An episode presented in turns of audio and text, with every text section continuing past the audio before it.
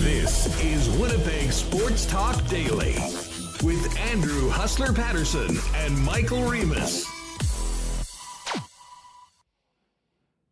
Hey, what's going on, everyone? Welcome to another edition of Winnipeg Sports Talk Daily.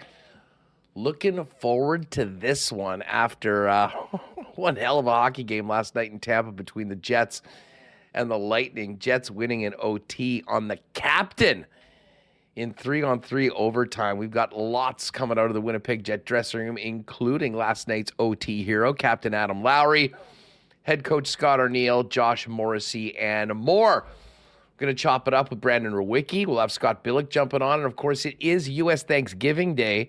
For those of you that are with us live right now, watching a very underwhelming home first half performance by the Detroit Lions. We'll uh, get into a little bit of NFL talk later on with our old pal Andy MacNeil, the digital gambler, and um, see what he thinks about these late games tonight, as well as the Black Friday game tomorrow between the Jets and the Miami Dolphins. But uh, I don't think there's many folks that want to talk about anything else other than last night's game. Um, one of the most fun exciting hockey games I've watched in a long, long time, and obviously working out quite well with the big two points for the Winnipeg Jets as they stretch their winning streak to four, heading in to take on Paul Maurice's Florida Panthers tomorrow. So, uh, welcome to the program. Shout out to all the podcast listeners and to everyone that's with us live on YouTube right now. Um, do want to thank the sponsors that make this show happen each and every day. Couldn't do it without them. Uh, our friends at Coolbet Canada just finished up the lock shop with Dusty and Patty. We'll have a big lock shop tomorrow. Dusty's back, not traveling for CFL anymore. So all our NFL Week 12 best bets tomorrow at noon on the Edmonton Sports Talk channel. And I will say this for the Edmonton Sports Talk guys: the lock shop has been a nice uh, getaway from what's happening with the Oilers. They lost again last night, and I'm sure that will pop up at some point over the course of the program as well. Huge night last night. But of course, Princess Auto, Royal Sports, Boston Pizza, the Winnipeg Jets, Little Brown Jug, Modern Man Barbershop, Aquatech, Manitoba Battery, Canadian Club, Vita Health, Fresh Market, Wallace and Wallace, F Apparel, Nick and Nicky DQ, and we will, of course, get to a why not question of the day for not AutoCorp. In fact, while we bring in Michael Remis, I'll put this not AutoCorp question out to you right now. Um, was that the best, most fun game you've seen this season by the Winnipeg Jets? I think for me, it certainly was. Um, it had a little bit of everything last night, Remis. Um, back and forth action, phenomenal goaltending, um, a little three on three OT, and I would say somewhat of an unlikely hero getting the big uh, goal in the extra frame for the Winnipeg Jets. Yeah, I got to be honest. Um, you know, I got to take an L. Uh, you know, I'm sure I'm not the only one who's uh, watching overtime, Huss. And before, you know, before the puck drop, I'm like, Lowry's out there with Ehlers and Pionk. Like, why not throw your top scorers out there? This is overtime. Come on. But uh, sure. I mean, this isn't the first time they've done that, and this isn't the first time that it's that it's worked. Um, exactly. And, and uh, so, I mean, they obviously know know something. You know, Adam Lowry getting out there for what two shifts, and just on that play, uh, amazing work by Namestnikov taking the puck into the zone oh. and keeping it in at the boards. I mean, that was the play there, and Pionk making a beautiful pass to Lowry, uh, finding the open the open spot. Uh, but I mean, that game has back and forth hockey. Jets came out in the first period, got the lead. Um, you know, they didn't lose it. They didn't hold on to it. They did lose. Uh, they did get tied up. But I think in the past, test, you remember those games where the Jets would get a lead on a top team. I remember games against Colorado, and next thing you know, you know, Colorado would be ahead. But um, I mean, they went toe to toe with Tampa, won in overtime. Connor Hellebuyck. I've been thinking about this all day. You said yesterday, you know, his save percentage on the season under 900, and that would be the last day of the season. It would be. Well, look at his save percentage today after what 31 of 33 yesterday. Huh? Save percentage at 900 even. So it's only going to be going up the rest of the year, and the Jets are rolling four game win streak. Have to feel pretty good, especially after uh, what happened here on Sunday. Yeah, well, I, and you know what? I had a, I had a few texts and a couple DMs or tweets or whatever, X posts from folks saying I love those Hellebuyck takes yesterday from the program, and I mean, I just had the feeling that he is on the verge of, well, basically being the guy that we saw last night. Um, listen, the Jets played really well, but Tampa is an awesome team, and they will bring it to you. And I, and I thought the one point of the game that the Jets, I'm not necessarily were on their heels, but certainly were in defend mode, was about the first eight minutes of the second period. Um, you know, the Jets got that two uh, two nothing lead. Tampa scored to make it two one heading into the first period, and Tampa brought it. Um, but the Jets, to their credit, were able to sort of weather that storm, um, and they did. I mean, the second half of that game was a little different than the first half in that you know we didn't have as many wide open chances, but it was so back and forth. Like, dude, I think there was at least a couple of periods of that game where they probably went a good five, six minutes without a whistle. And it was just back and forth. And it was so fun to watch.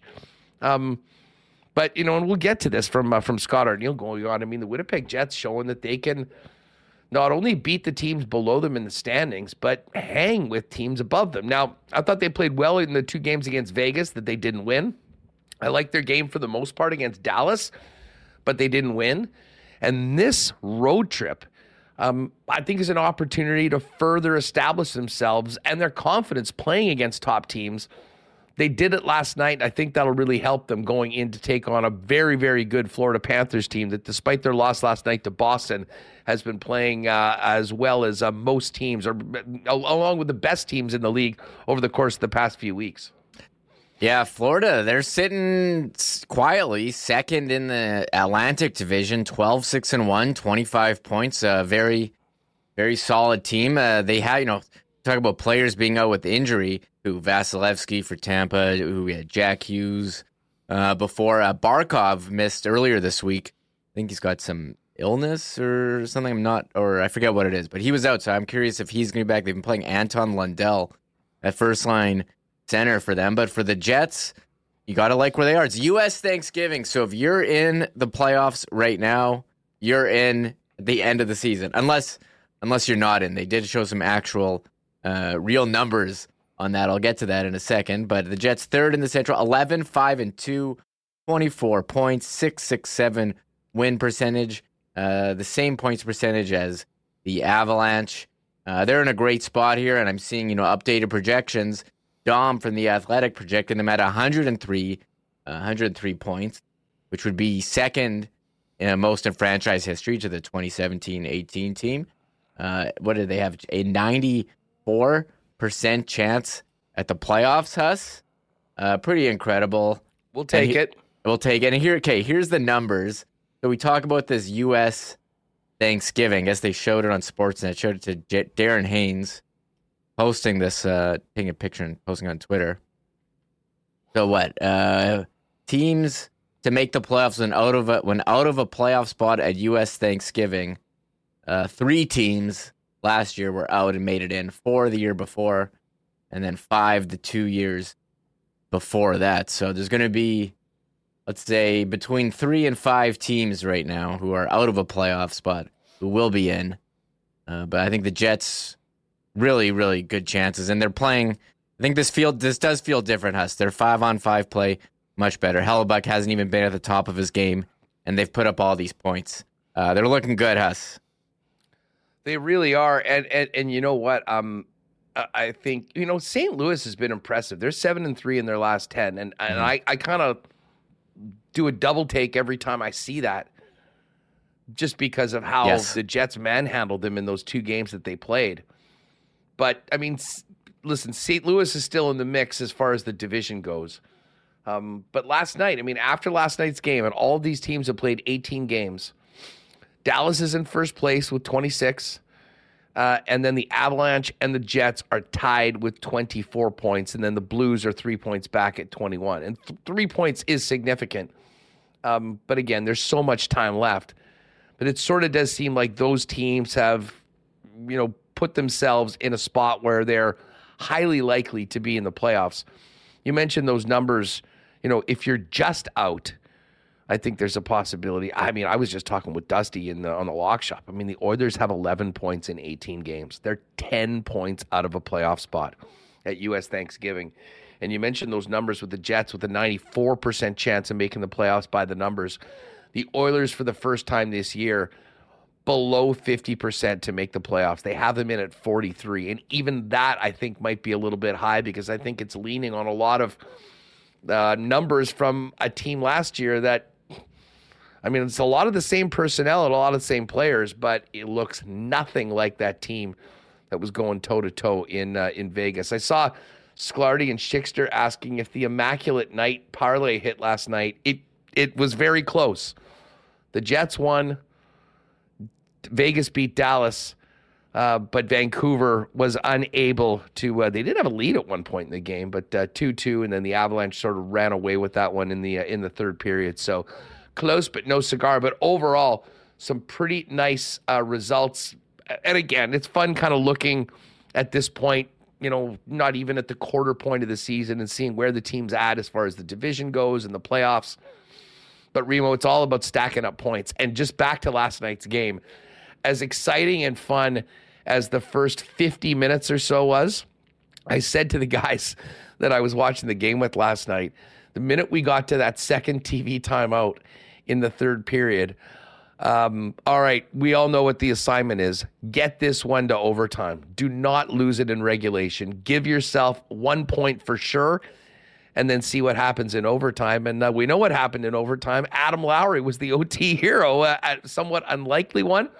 But again, as you mentioned, this is not the first time that they've utilized Adam Lowry in overtime, and it's not the first time that he's been front and center getting that extra point for the Winnipeg Jets.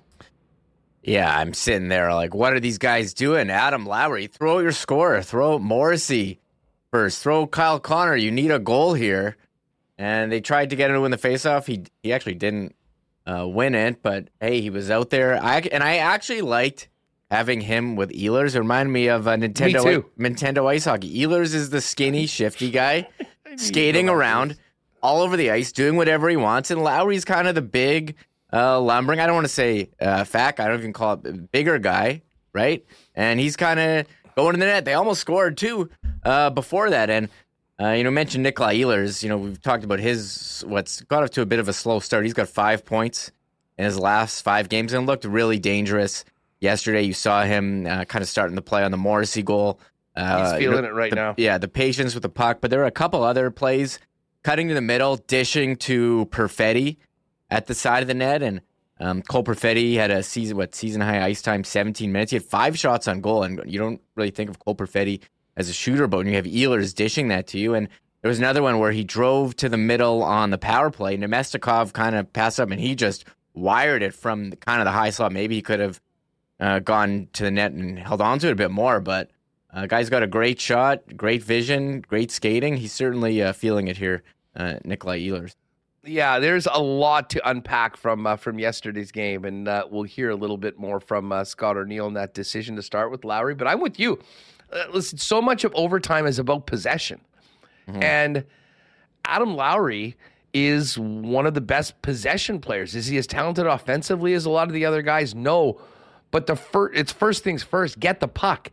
And even when they are defending at three on three, um, you know, against the top players on the other on the other team, Adam Lowry is probably one of your best options as far as you know trying to minimize those inevitable grade A scoring chances that happen in OT.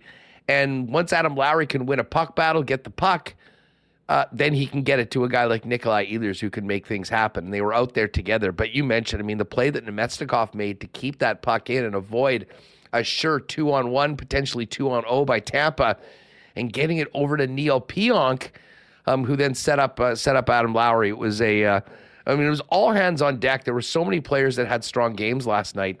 And you know, as you just mentioned, it really is uh, shown in the uh, in the time on ice last night. Um, you know, Mark Scheifele played almost 22 minutes. Kyle Connor was at 20 34. Um, and the fourth line, with only one penalty against that didn't last very long. You know, Morgan Barron was at eight minutes. Gus was at 7:15. Axel was at six six uh, forty. Um, but those other three lines um, played consistently throughout. And to be honest, the fourth line was that was fine when they were when they were in as well. But I understand Scott Arniel in a game like that leaning more on his top three lines. But uh, you mentioned Cole Perfetti with a real strong game, almost at 18 minutes. Uh, but Niederreiter at 17, Namestnikov 16, Lowry at 17, Iafallo 18 26, Ehlers at 16 minutes. Um, everybody had a piece in that one. And uh, I got to tell you, I mean, someone said said afterwards, can we just get a best of seven? Give me seven games of that last night. Mm-hmm. Um, you know, we don't see the Tampa Bay Lightning very often, just two times a season. But that was a real treat from a fan's perspective. And uh, then for the result to, to come forth with a big two points for the Winnipeg Jets, it was a uh, heck of a heck of a night for Jet fans last night watching that one on TSN. And how about can we play Paul Edmonds' call of the goal, Remo? Great job on that, oh. clipping that and throwing that out afterwards. As I uh, as I tweeted afterwards, that was epic Edmonds. Um, he always gets fired up, especially when the team wins a big game in overtime. But considering the uh, the pace and the excitement level of that game, it was a uh, it was a perfect way to finish it off. And uh, Paul with an absolutely ten out of ten call on the uh, on the Edmonds scale with the OT winner last night from Adam Lowry. Broken up by the Jets. Lowry pounced on that, and he moved it ahead of the far side. Namestnikov streaking down. Namestnikov back in behind the net. Namestnikov still with the puck. Namestnikov will leave it now for Neil Pionk. Out in front for Lowry. A shot. He scores! Adam Lowry has won it in overtime for Winnipeg tonight. And the final score is 3 2. And the Jets move their undefeated record, a winning streak, to four straight. Oh yeah, inject that into my veins. Edmonds with the OT, the OT winner call for the Winnipeg Jets last night. Um, just a hell of a call and uh, a heck of a game. Um, why don't we uh, let's hear a little bit from from uh, Scott Arniel first because, as you mentioned, I mean, listen, it's part of being a head coach. There's always people second guessing you. This same conversation came up the last time we saw Lowry out there starting in OT. And lo and behold, what happened? And last night he was the hero. Uh, we'll start it off with just Scott Arniel's um, perspective of the game overall. Uh, Jets winning 3 2 in Tampa. Yeah, that had uh, that had a little bit of everything. Uh, you know, it, it, both both teams kind of had momentum for stretches, whether it was six or seven minutes. You know, we would dominate, and then all of a sudden they took over for a while. Um, you know, then I really liked our third period. I really thought we did a great job in the third of, you know, just trying to stay above them and, you know, trying to get create some offense from that. And uh, but that was a that was a heck of a game to watch. How were you able to settle things down after they had tied? Uh, you know what, this group has been pretty good that way. Um, you know, it wasn't like we were.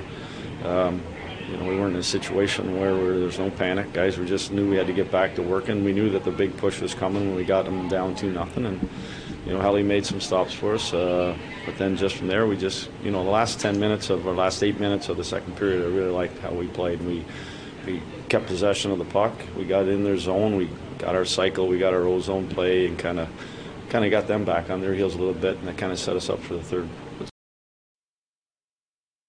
All right, there's the interim head coach uh, Scott Arniel, and you know, that's sort of the way I saw it too. You knew that that big push was coming, as Scott Arniel just mentioned, and Tampa did really bring it for the better part of the first half of the second period. Um, but credit to the Winnipeg Jets. Hellebuyck, listen, you got to make a few big saves to beat a team like Tampa, and he certainly did that last night. Um, but I really agree with the coach's assessment that as the second period went on, um, they were back to playing a real 50 50 back and forth game. And that third period, they played it smart. I mean, that's a road game against a very good team. You're in a tie situation. Sure, they generated some scoring chances and options and tried to win the game, but most importantly, they cut down Tampa's opportunities, you know, odd man rushes, those sort of things that we did see a little bit more early in the game. Um, and that was a big part of stacking up the first point and giving yourself an opportunity for the second.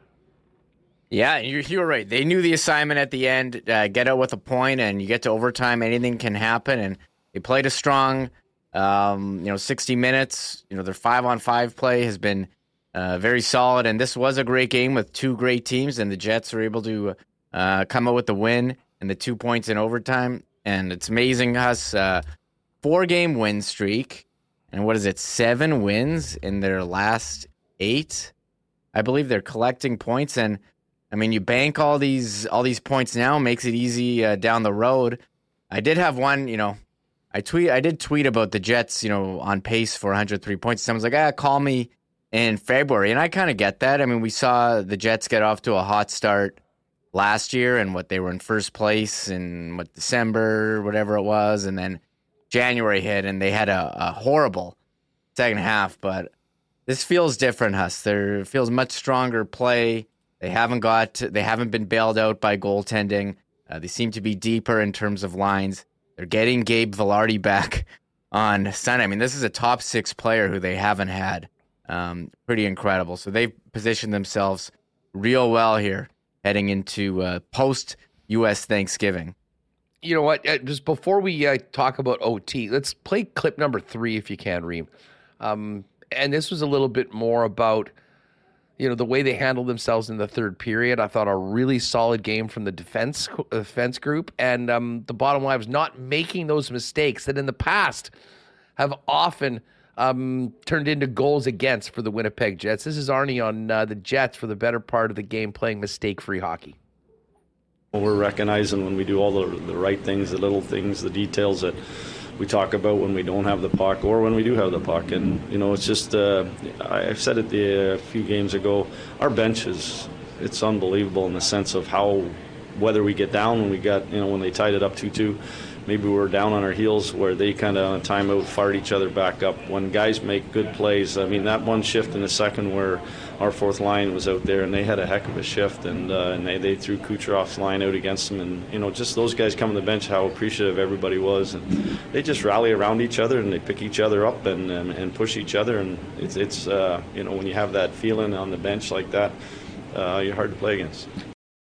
Yeah, no, lots of uh, lots of good feelings right now, and uh, winning is fun right now, and it seems like this team is having a lot of fun doing what they're doing right now. Uh, one more clip from Arnie, and this was what we had been uh, talking about the uh, the decision to throw Adam Lowry out there um, to start overtime. Uh, here's uh, Arnie, and you've probably heard this one before, and it turned out the same way. Here's the interim head coach. What was the thought process between first starting Lowry and then going back to him? I assume it had something to do with faceoffs, but hundred percent faceoffs. I mean, it. I mean had a pretty good idea that Kucherov and uh, and Point weren't going to come out with Lau and Fly out there, so kind of got us possession of the puck and got us going. And you know, uh, Fly had a great luck there. He had a great chance just before it, and then you know then it was just a D zone face-off. So more than anything, Lau hadn't hadn't been out there too long, so it was more get the face-off and end up working out even better than we thought say, what does it mean for a guy like him when you say your job is to win the face-off, but then you go out and get the game winner? Yeah, the other thing too is that play. You know, Vladdy does a great job of holding on to the puck. He doesn't throw it away, coming down the wing, goes around behind the net, and then P just a great pass by Neil. Like he, he, that was a heck of a pass, you know, to get that through the defenseman, and you know, Lau got to finish it. So it's nice to see hockey like that. Uh, you always like to be on the winning side of those. All right, so there is uh, uh, Scott Arniel on the uh, you know how important faceoffs are in five on five overtime. It is all about having the puck in possession, and Adam Lowry's been a big uh, big part of that. And of course, the uh, the bonus was scoring that overtime winner. Uh, I also, and we'll kind of get into this maybe a little bit more with Rewucki and with Billeck. Um, can we take a moment um, to appreciate Neil Pionk's play as of late? I, got to tell you, and we all know what he had been through with the uh, with the tragic passing of his uh, very very close friend Adam Johnson.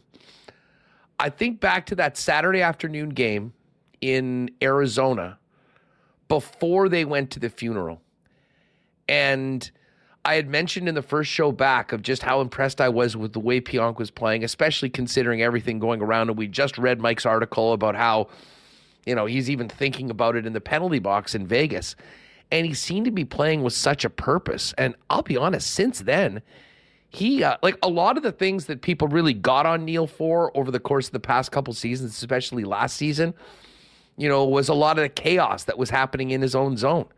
That has not been happening at all. He seems to be playing with more of a confidence and uh, obviously made a huge play on that OT winner last night to Lowry in overtime. Yeah, what a great pass that was. And you just look at his numbers since the game in Arizona.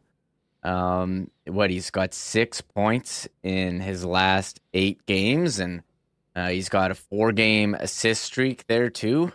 Uh, so Neil is certainly feeling it. I, I do think that does you know seem like a bit of a turning point of the year.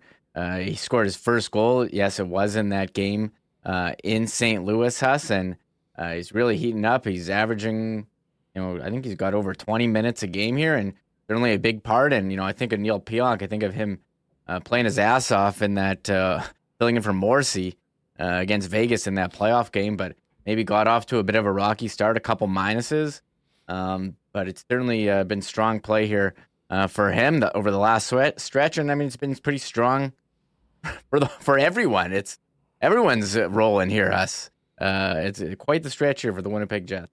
Well, you know it has been, and uh, you know shout out to Connor, who I'll just pull this up. He tweeted this out afterwards. I mean, I know there was a lot. I mean, listen, the analytics were not kind to Neil Pionk last year at all, uh, but Connor tweeted this out last night uh, and the evolving hockey with the um, uh, with the the Z score. I mean, goals for um, per sixty, uh, expected goals for, uh, expected uh, goals against, Corsi against. He's all like well, well, well in the positive. Um, so there's a lot of a lot of things to like about the way the defense core is playing, and it was interesting to hear somebody from out of the market and Frankie Corrado yesterday come on and talk about how you know, the Jet defense has been quite good. Um, and then you kind of dive into it a little bit more, and you know the way the team is playing as a five-man unit. Obviously, that's helping out the defense as well. But I mean, like, could the defense be improved? Absolutely. I mean, if the team is in this situation as we get closer to the deadline, I'm pretty sure that will be the goal or the target of Kevin Cheveldayoff if they're going to be trying to make moves. Um, and as I say, we'll talk to Wiki about this, but I'm really impressed with what Neil Pionk's been doing as of late, and frankly, the entire uh, the entire defense corps as a whole. Um, that you know, I think we all agree was probably you know when you look at offense, goaltending, and the blue line, the one area that you know maybe. Uh, well, not maybe. I mean, the Winnipeg Jets probably could improve, but they are improving and playing better right now as we uh, as we see on a uh, on a daily basis. Um, we've got lots to get to. It was a huge night last night in the National Hockey League with a bunch of games, including that Oiler loss. Uh, Dallas only getting one point against Vegas. Colorado winning. So as we uh, as we get into well, today is the official day, as Michael Remis mentioned. Uh, the Jets not only in a playoff spot, um, but in a spot in the Central and in a dead heat with the Colorado Avalanche with 12 uh, with 24 points through 18 games, 2 points back of Dallas. And they'll have another shot at the Dallas Stars next Tuesday at Canada Life Center in their first game back off of this three-game road trip which is going to take them to Florida tomorrow and to Nashville coming up on um, on Sunday night. All right, just before we bring in Brandon Rewucki. Um, Got to thank our Movember crew. Uh, the stashes are coming in. And I saw Phyllis signed up. With Phyllis, right on.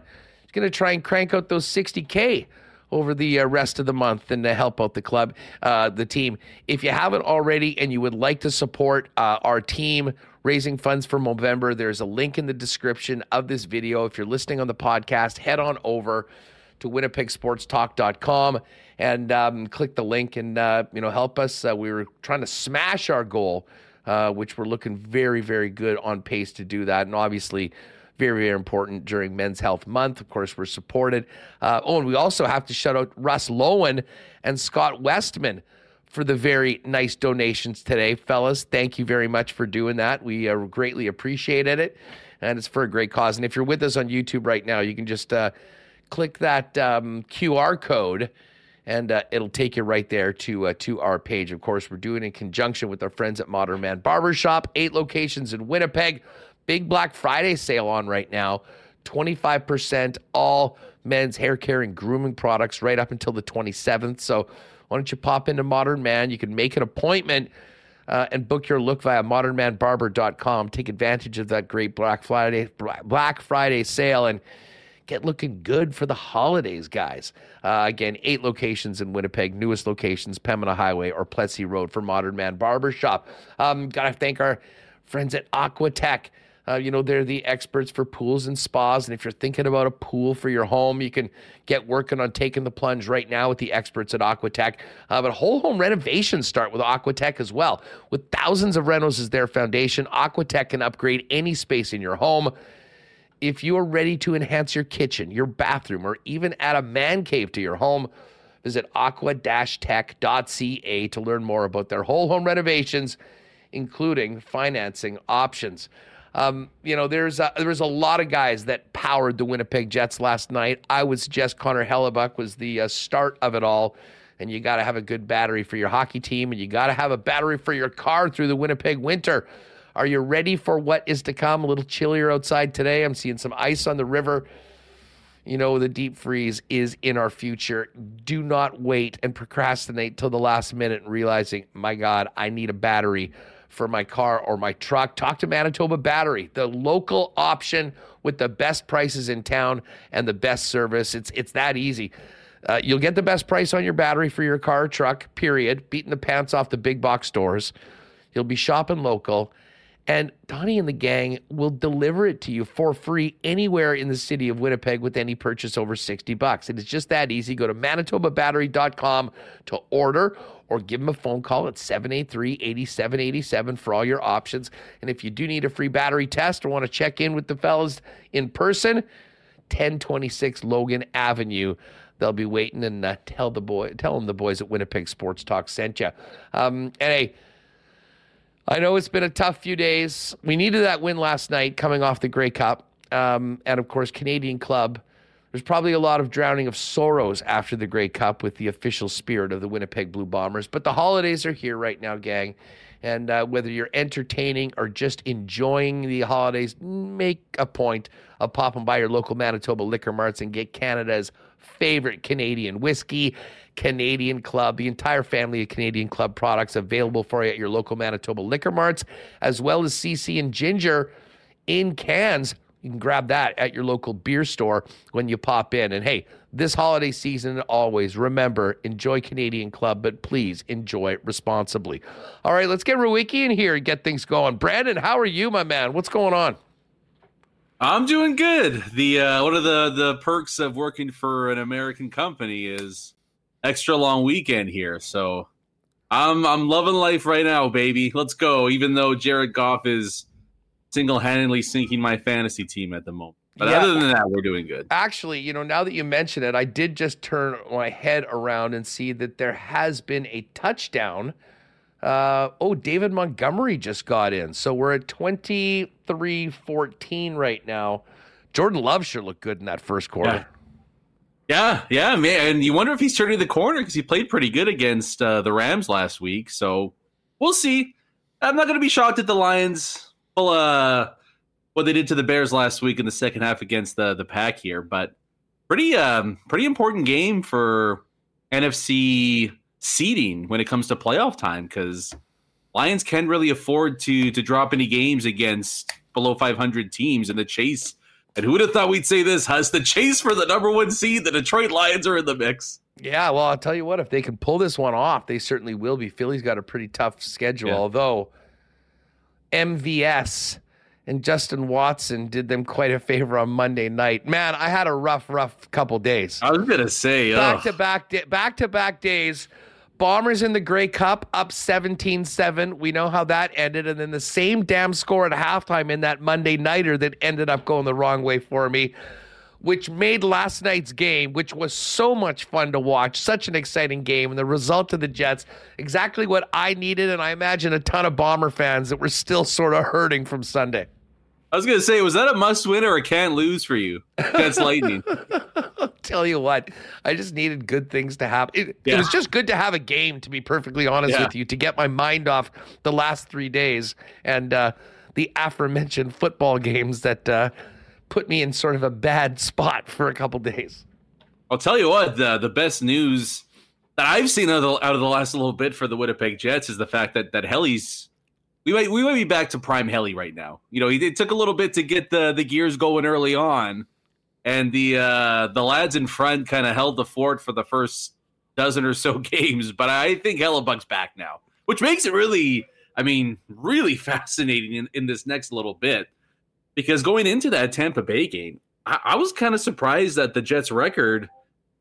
I'll say was just as low as it was. Like I, they, they, it feels like they've been playing. They played like 18 games now. It feels like they're a 14 and 14 with how well they've played. I know their record isn't totally up to that number there, but it's it's it's not all that far off now. And now that American Thanksgiving is here, Huss, I'm I'm not going to blame Jets fans that want to get excited about what what the future of this season entails in it because they've they've been one of the better teams in the league. I can't even say the Western Conference anymore, Huss. They've flat out been one of the better teams in the West, and there, there's just no passengers right now here in Winnipeg. And um, maybe not their best game against the Lightning, or at the very least, they struggled against the Lightning's prime guys, which most teams do, to be fair.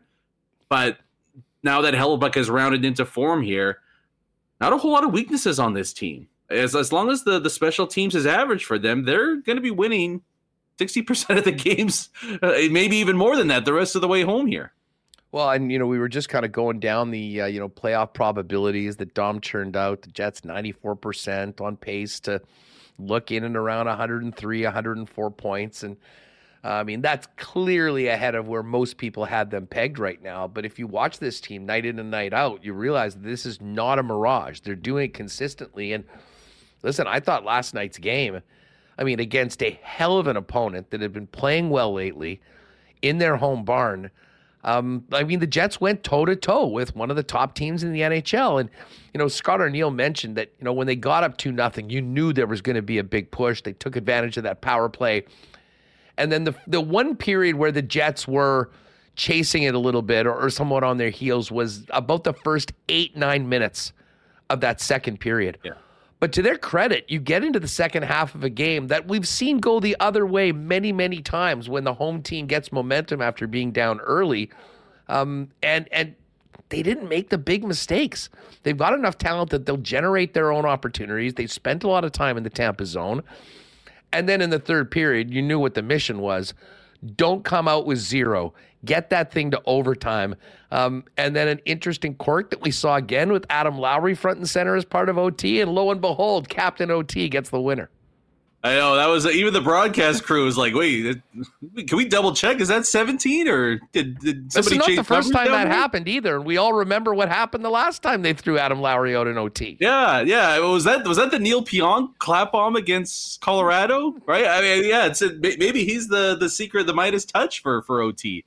But you know, the the play that stood out to me more than any other in the game, Huss, and I don't know how many other people picked up on it, but shockingly, Kyle Connor had his best defensive game I think I've ever seen him play. Huge There- there- back there was- checks.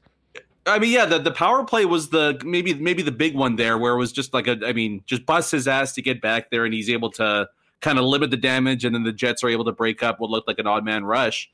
But I, it was either before or just after that too. Same thing, and then he he kind of manhandles a guy out in front there, and I'm like, this is this is not the same team from last year. Like, la- if those two sequences happened last year, probably four two Tampa Bay victory. But it, it's different now, and and that comes on the heels of a so-so effort defensively from Connor in, in Arizona against Arizona on Saturday night, and he kind of did a 180 there, and then maybe it's in part that Scheifele's game is as as sharp as it's been in a long, long time, if if maybe his entire career, and the rest of the team has just fallen fallen through. Like I, I'm I'm kind of blown away with how well they've played from top to bottom here, and like you said, the Mirage word, it's it's it's non-existent right now. Like they're they're just doing a lot of sustainable, repeatable things that that really to really good to great hockey teams do on a night in night out basis. I get Jets fans maybe being a bit hesitant because of the second half collapse that we saw last year, but it does feel different to me this year, Huss, Oh, because. time. and and not only the Scheifele thing and, and and some of the other you know the way that the guys have played so far, but I mean just the the switch from Wheeler Dubois to Iafallo coming in, a full season of Nino, Vilardi when he gets back in sometime soon. It's just a better defensive team. And then they've still got enough talent to, to put the puck of the net on on pretty much any night. But they're just a flat out better defensive team up front. And I don't think it's a big time How much do you think? That, how much do you think that's helping the the defense men right now? I mean, I was That giving is- Neal Pionk a ton of credit, and listen, he's been through a lot. I, I I keep going back to that Arizona game for the purpose. Like the, the team stunk in the first period, but he was everywhere. He was shooting the puck. He was so engaged. And I mean, he's just sort of built off that coming through one of the worst personal tragedies of his life. I can't say enough about the way he's playing and the way he's bounced back, which is maybe what we said in the offseason. What who's the one guy that could have the biggest effect on getting back to where he was a couple years ago? Neal Pionk. I got to tell you, from what I'm seeing right now, he seems to be pretty close to that and that's a big part. But again, the rest of the team has a huge hand in that. Oh, that's exactly it. That's that's exactly what I was going to say. Is that that's the trickle down effect, where this this decor. I mean, any decor really has. If if if you're maybe average in talent compared to the rest of the league, if your forwards aren't doing their job, you're probably going to look pretty crappy. And that's what we saw in the second half of the season last year.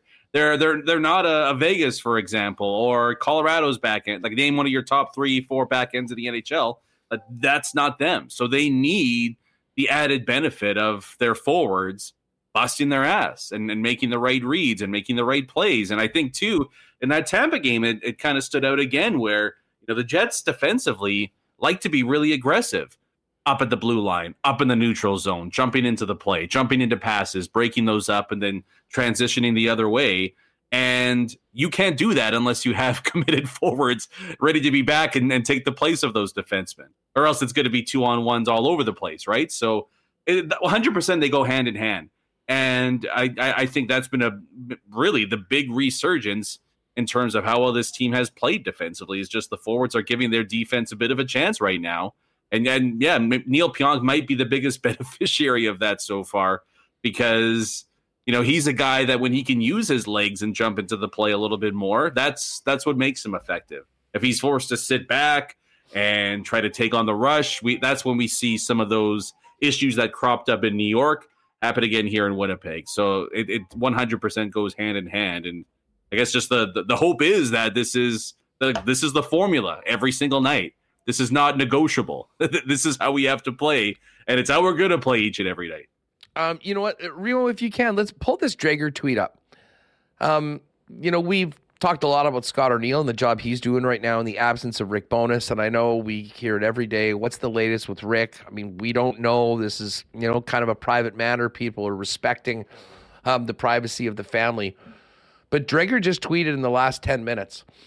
The Winnipeg Jets with some downtime today.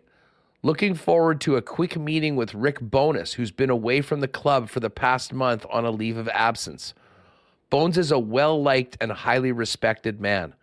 Um, and now, just from from reading this, I I would assume they're talking about an in person meeting, but I'm not sure. I guess it absolutely could be a virtual meeting.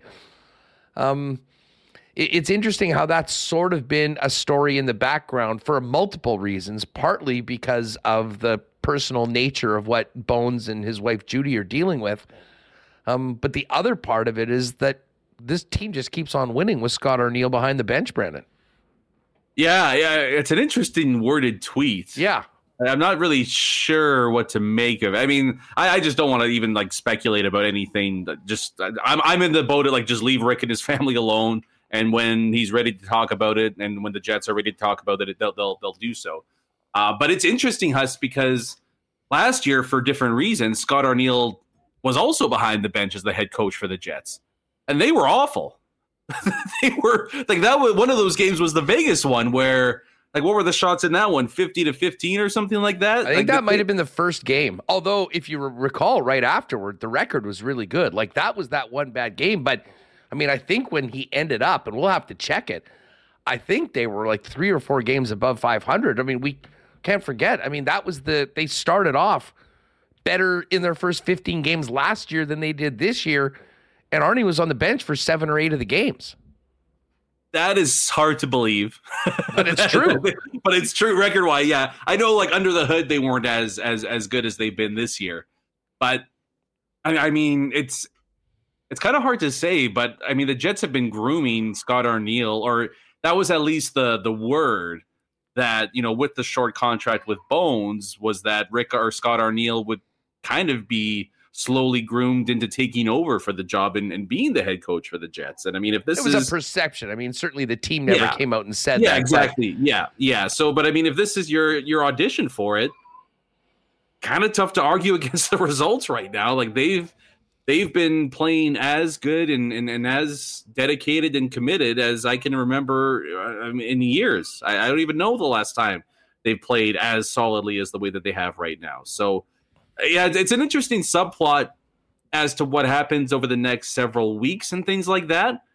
But having said that, Huss, I, I, re- I I'll be shocked if they do the same thing they did last year and fade big time down the stretch. It, it just it feels like a completely different club.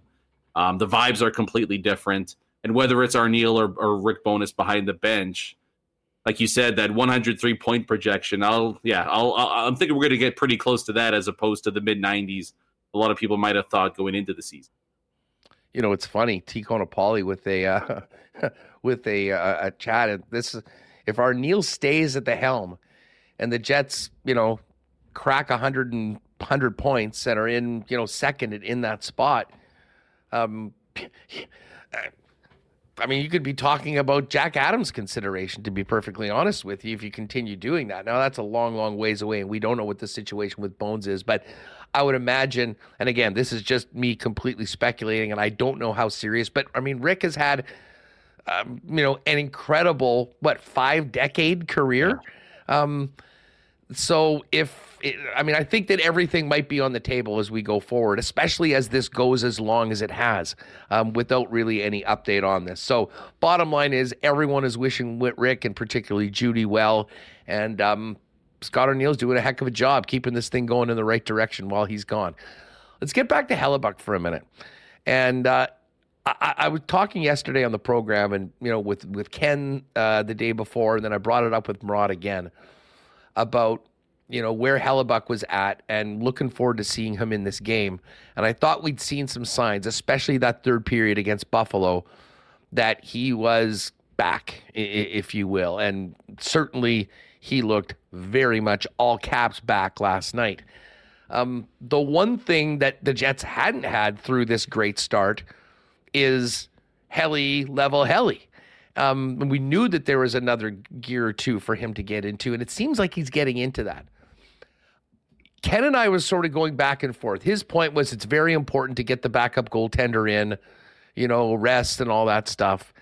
And I guess my counter to that was the most important thing is to get Hellebuyck in the zone, feeling it consistently playing at that level. And if he starts to do that in these first couple games, if he plays really well, I think I keep rolling with him. I think I play him in Nashville. You know you're going to play him against Edmont against Dallas and likely Edmonton next week. Um, where are you on that? Like if Hellebuyck comes out and looks like he did last night and the Jets win, do they go to LB on Sunday or do they realize that like the wear and tear in November, if you're winning games, gives you the opportunity to play LB more in the second half of the season to get Hellebuyck that rest? Um, or do you have a plan? This is when the backup goalie's playing and you put him in. Uh, I mean, I, I guess. I mean, the Jets just can't. They, they can't do what they've done in the past. Like that, that's first and foremost. Like he, he can't be. He can't be in and around sixty games, because I think it's a big reason why he his play has not been top notch come playoff time. I, I it's just it's a different day and age now. You, you can't do that unless you're chasing a playoff spot down the stretch. You know the Jets need to do everything in their power to keep his his games played, games started number in that low 50, somewhere in that range. And so if you're going to do that, even if he is playing good, you're going to have to find games like, say, Sunday in Nashville and a spot there to, to give him a, a bit of a break. And I, I think I, I'm always, a, and I'm no goalie guru or anything like that, but I might be more inclined to give him a day off, say Sunday in Nashville, because there's travel involved and things like that. But if you got a homestand coming up, which I believe the Jets do, I don't mind running him three, four games in a row at home if you're the Jets. You know what I mean? Because it's just a little bit you're you're trying to minimize the wear and tear over the course of a season. And if you can do that while you travel, I, I I'd be okay with that. And and you do in a way have to get Brossoit going too, right? Because if you want to keep Hellebuyck in that low 50 number, then then Brossoit has got to be seen a decent amount of game action as well. The one thing that I've always found interesting with the way that the Jets have handled their goaltending situation with Hellebuyck, and I get it's not always easy, but they've pretty rarely given the backup two or three starts in a row. You know what I mean? Like it's always where can we find uh can we find a game or two in this next month that we can throw somebody in to give Hellebuyck a bit of a breather, as opposed to to trying to work the backup goalie into a bit of a into a bit of a rhythm as well. So we'll see. I don't think they're going to do that. They've never done that. I imagine it's just going to be trying to find a spot start here and there. But I also wouldn't be opposed. I mean, you've got Dallas in that first home game there, so you, you want Helly in for that one. But I wouldn't be opposed to the Jets trying to find a spot in the schedule, or maybe you've got some teams lower down in the standings, and you say, look, we can give Hellebuyck a week or so off, and hopefully Brossoit can find his game and give us a bit of a boost there they're going to have to get a little more creative than they have been in the past, where it was just Hellebuyck started nine in a row, other goalie comes in for a game, and then the same process happens over and over, and we see, you know, 62 games played by the end of the season there. Yeah, I mean, listen, I. I'm fine with him playing 60 for the record. Like I, am not, I'm not as worried about that maybe as some but I do understand like what they need to avoid. And this, I guess, was my point about getting him on a run right now. If he's winning games and the team's playing well, is that you avoid the situation that the Jets got into last year due to a terrible stretch of a couple months where you're basically playing playoff games for the last 15 games of the year yeah. and you have to play him yeah. every night. Like to me, playing an extra game in November, I don't think that's having a big difference in in, in April, especially Brandon, when you look at the schedule right now. Like he played against Dallas, they had two days off, played against New Jersey, had two days off, played against Buffalo, and had four days off before that game against Tampa. Like, if, and again, if he goes out and is lights out tomorrow, I mean, I don't think it's a bad thing to give Hellebuyck a run of you know, they've got off days in between. So, you know, it would be five games over the course of nine days. And then LB presumably would play against the uh, Blackhawks on the Saturday afternoon, although he does love those matinee games and probably would like the challenge. so this is the problem. Like, oh, Hellebuyck loves the matinees. Oh, Hellebuyck loves but, the back to back. But I guess here, he... here's my point. Here's my point is just this part of the schedule. Um, after that, they have Carolina on the Monday, and then two days off, Avalanche, two days off.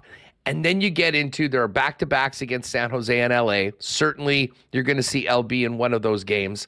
And then a big homestand with the Avs, Habs, Wings, and Bruins, where you're playing every second night, and then the Christmas break for three. So, um, I guess put it this way I realize that when you were conventional thinking is okay, that Nashville game, you're probably getting him in. You go two for the starter, one for the backup, two for the starter. I just wouldn't mind seeing Hellebuyck heat up. And I did make a take yesterday on the program that yesterday's show was the last time we were going to see Hellebuyck with an eight on his save percentage to start off. Ah. He's now got it to 900 right now, and uh, wouldn't be a bad thing to keep him rolling. But we'll see what uh, we'll see what happens. Uh, we'll see what happens tomorrow night. Um, just before we finish up, uh, I did want to ask you uh, your thoughts on Vilardi. It's been a big conversation. You know, the team playing so the team is playing so well. Everyone's contributing.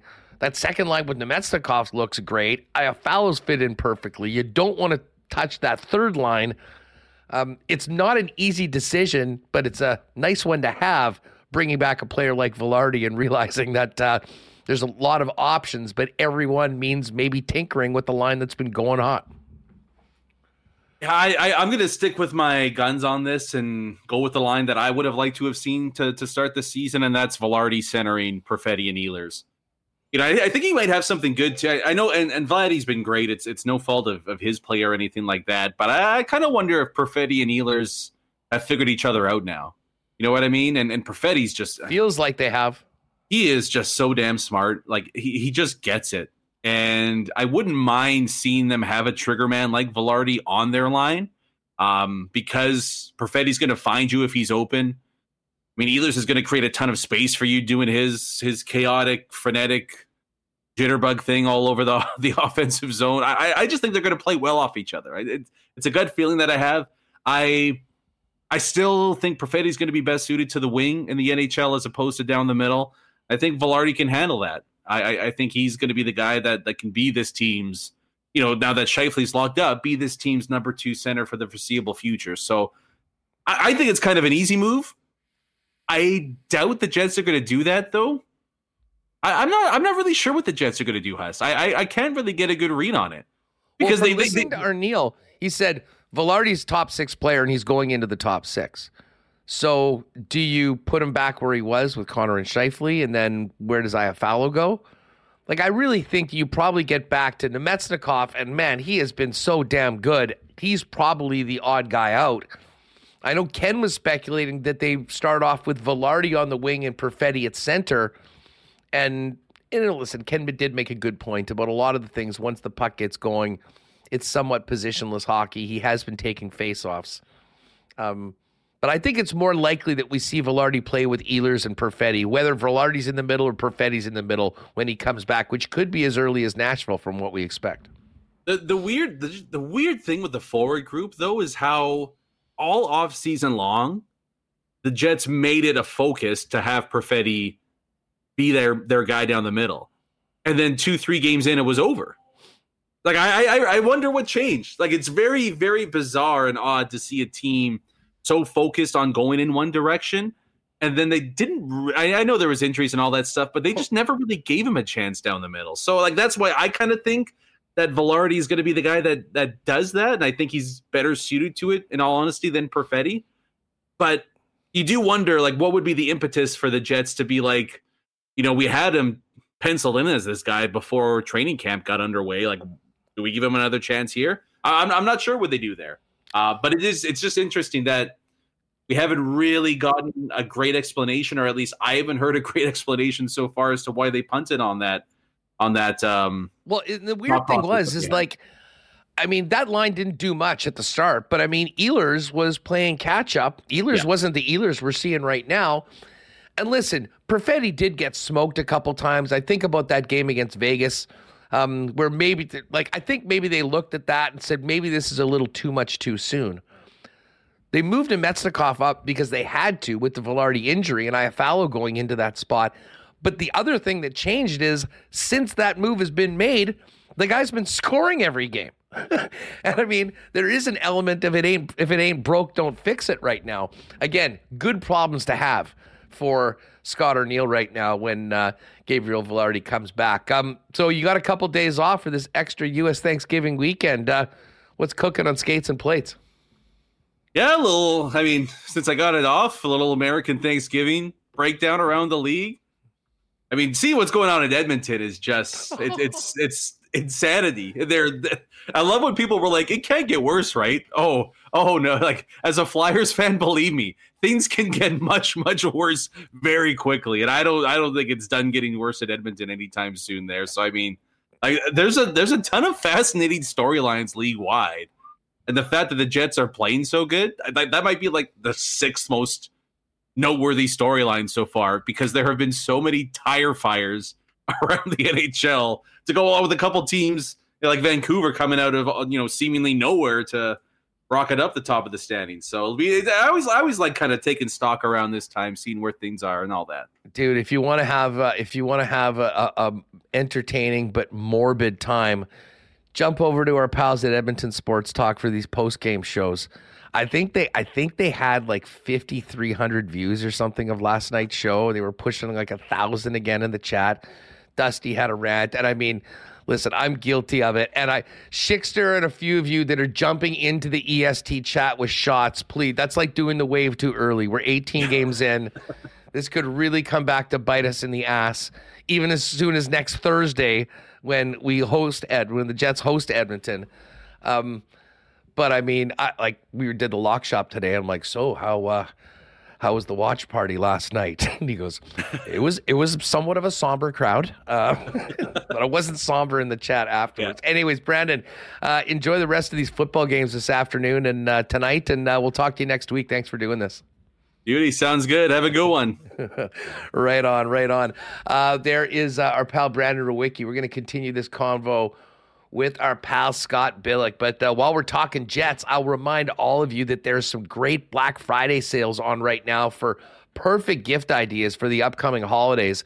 Right now, on the Winnipeg Jets Black Friday deal. Two tickets and a Josh Morrissey bobblehead for 99 bucks. Uh, the deal's on right now until midnight Sunday. You can get those tickets and uh, see the six games that are available for it all into the new year. WinnipegJets.com slash Black Friday and keep an eye out. They're going to have another banger of a deal coming out for Cyber Monday uh, tomorrow and next week. Uh, if you don't already have a ticket for the uh, WST game against the Oilers, um, maybe jump on that Thirsty Thursday package. 69 bucks for a ticket and a beer. And uh, two, well, three great games next week. I mean, this could be a battle for first place with the Dallas Stars on Tuesday. Looking forward to seeing the Jets get another shot at Dallas after that afternooner a couple weeks ago before the West Final. And then our Connors versus two pretty big Connors, Hellebuyck and Kyle Connor. Uh, against Connor McDavid on uh, the 30th, and then Connor Bedard's first game here in Winnipeg on Saturday, uh, Saturday the 2nd, which is an afternoon game. Again, hit the Jets website and uh, tickets for all the ticket information. But again, winnipegjets.com slash Black Friday for the uh, $99 deal for the two tickets and a bobblehead for games into the new year. Um, you know what? Geez, I guess I'll, I'll announce. Uh, we will get uh, the uh, some more qualifiers. I'll mention a little later on. But don't forget, gang, we are giving away this beautiful Trevor Linden autographed jersey. If you can see this, complete with a certificate of authenticity and the full package of Prairie Naturals men's supplements in a contest with our uh, great sponsors at Vita Health, along with Prairie Naturals, Canada's number one men's health brand. It is Men's Health Month. So what you want to do is go over to Winnipeg's uh, winnipegsportstalk.com slash contest. Just enter your name there. We'll be pulling names throughout the month. Everyone that qualifies is going to get a marble, and we'll be giving this away in a special Thursday marble race on the 30th, the same day as the Oiler game, for the last day of Men's Health Month for the beautiful Linden autograph jersey and the Prairie Natural supplements. And of course, with it being Men's Health Month, head on down to Vita Health, your number one choice, and stop for great prices on natural and organic supplements, beauty products, groceries, six locations around the city. And of course, you can also shop online at myvita.ca and Prairie Naturals. Canada's number one line of men's health supplements are on sale all month long for Men's Health Month at your local Vita Health. A shout out to our friends at Wallace and Wallace, of course. Um, you know, we, uh, you know, the fences. I mean, they've been the fencing experts since 1946. They're also the leaders in overhead garage doors. And that overhead garage door of yours had lots of ups and downs the summer and the fall, but it's about to work a whole lot harder because winter puts much more stress on a garage door. The right time to prevent downtime this winter is now. Call Wallace and Wallace to book your inspection and maintenance service call today. For residential and commercial overhead door sales and service, there's only one name or two you need to know, and that is Wallace and Wallace. And hey, just before we bring in Billeck, shout out to Andrew, Alex, and the gang down at uh, at F Apparel.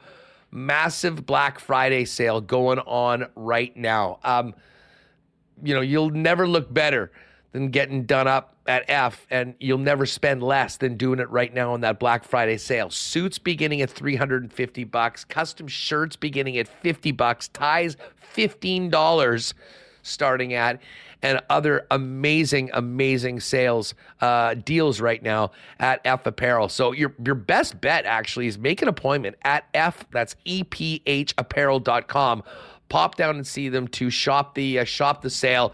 And of course if you are in the downtown area you can also jump in and see them in person at 190 smith street right now.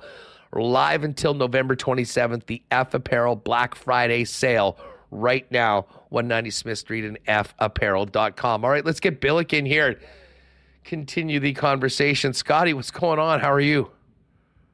It's going Huss. it's going. Yeah it's uh I don't know. I don't. Know. Were we going to talk about the bomber game, or are we too far past that now? Oh, I needed that, that game. Rough. I needed that game so bad last night. I mean, between did, yeah. between the Bombers on Sunday and then the Chiefs with an identical 17-7 lead at halftime, losing on. Monday. I uh, I and uh, certainly many bo- many Bomber fans needed it. Um, I mean, listen, yeah. just quickly, you may as well thoughts. I mean, it, not as much thoughts on. I mean, the game. We all know. I mean, full marks to Montreal. They got it done in crunch time. I mean, a legendary drive to win the Grey Cup, and I think a lot of to be honest, seeing the crowds in Montreal yesterday, as much as I hate to admit it, probably great for the league, that market. There's a lot of things going on. But to me, the biggest question now as we move forward into the offseason is just how different this team might look next year.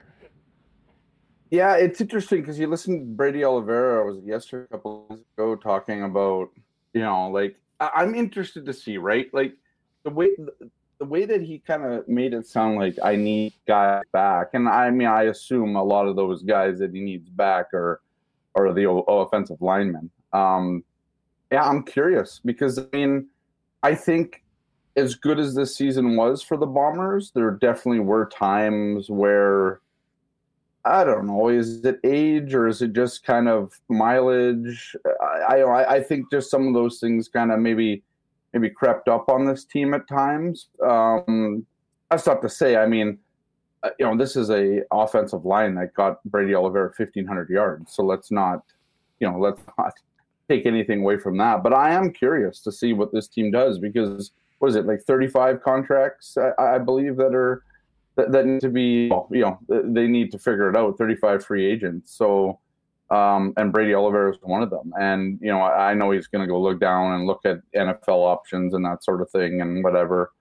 Yeah, I, I, I think he could do some things in the NFL. I'm not sure he's an NFL running back though. Um, that said, I mean, we'll see. But I, I am curious. I, I thought it was a yeah, that was a tough game to watch. I mean, because you know that this team can do so much more sometimes, right? And and I don't think that I don't think Bombers fans got the Winnipeg Blue Bombers at their best in in in, in the best game of the year, in in the, the the only game that you know truly matters at the end of the day.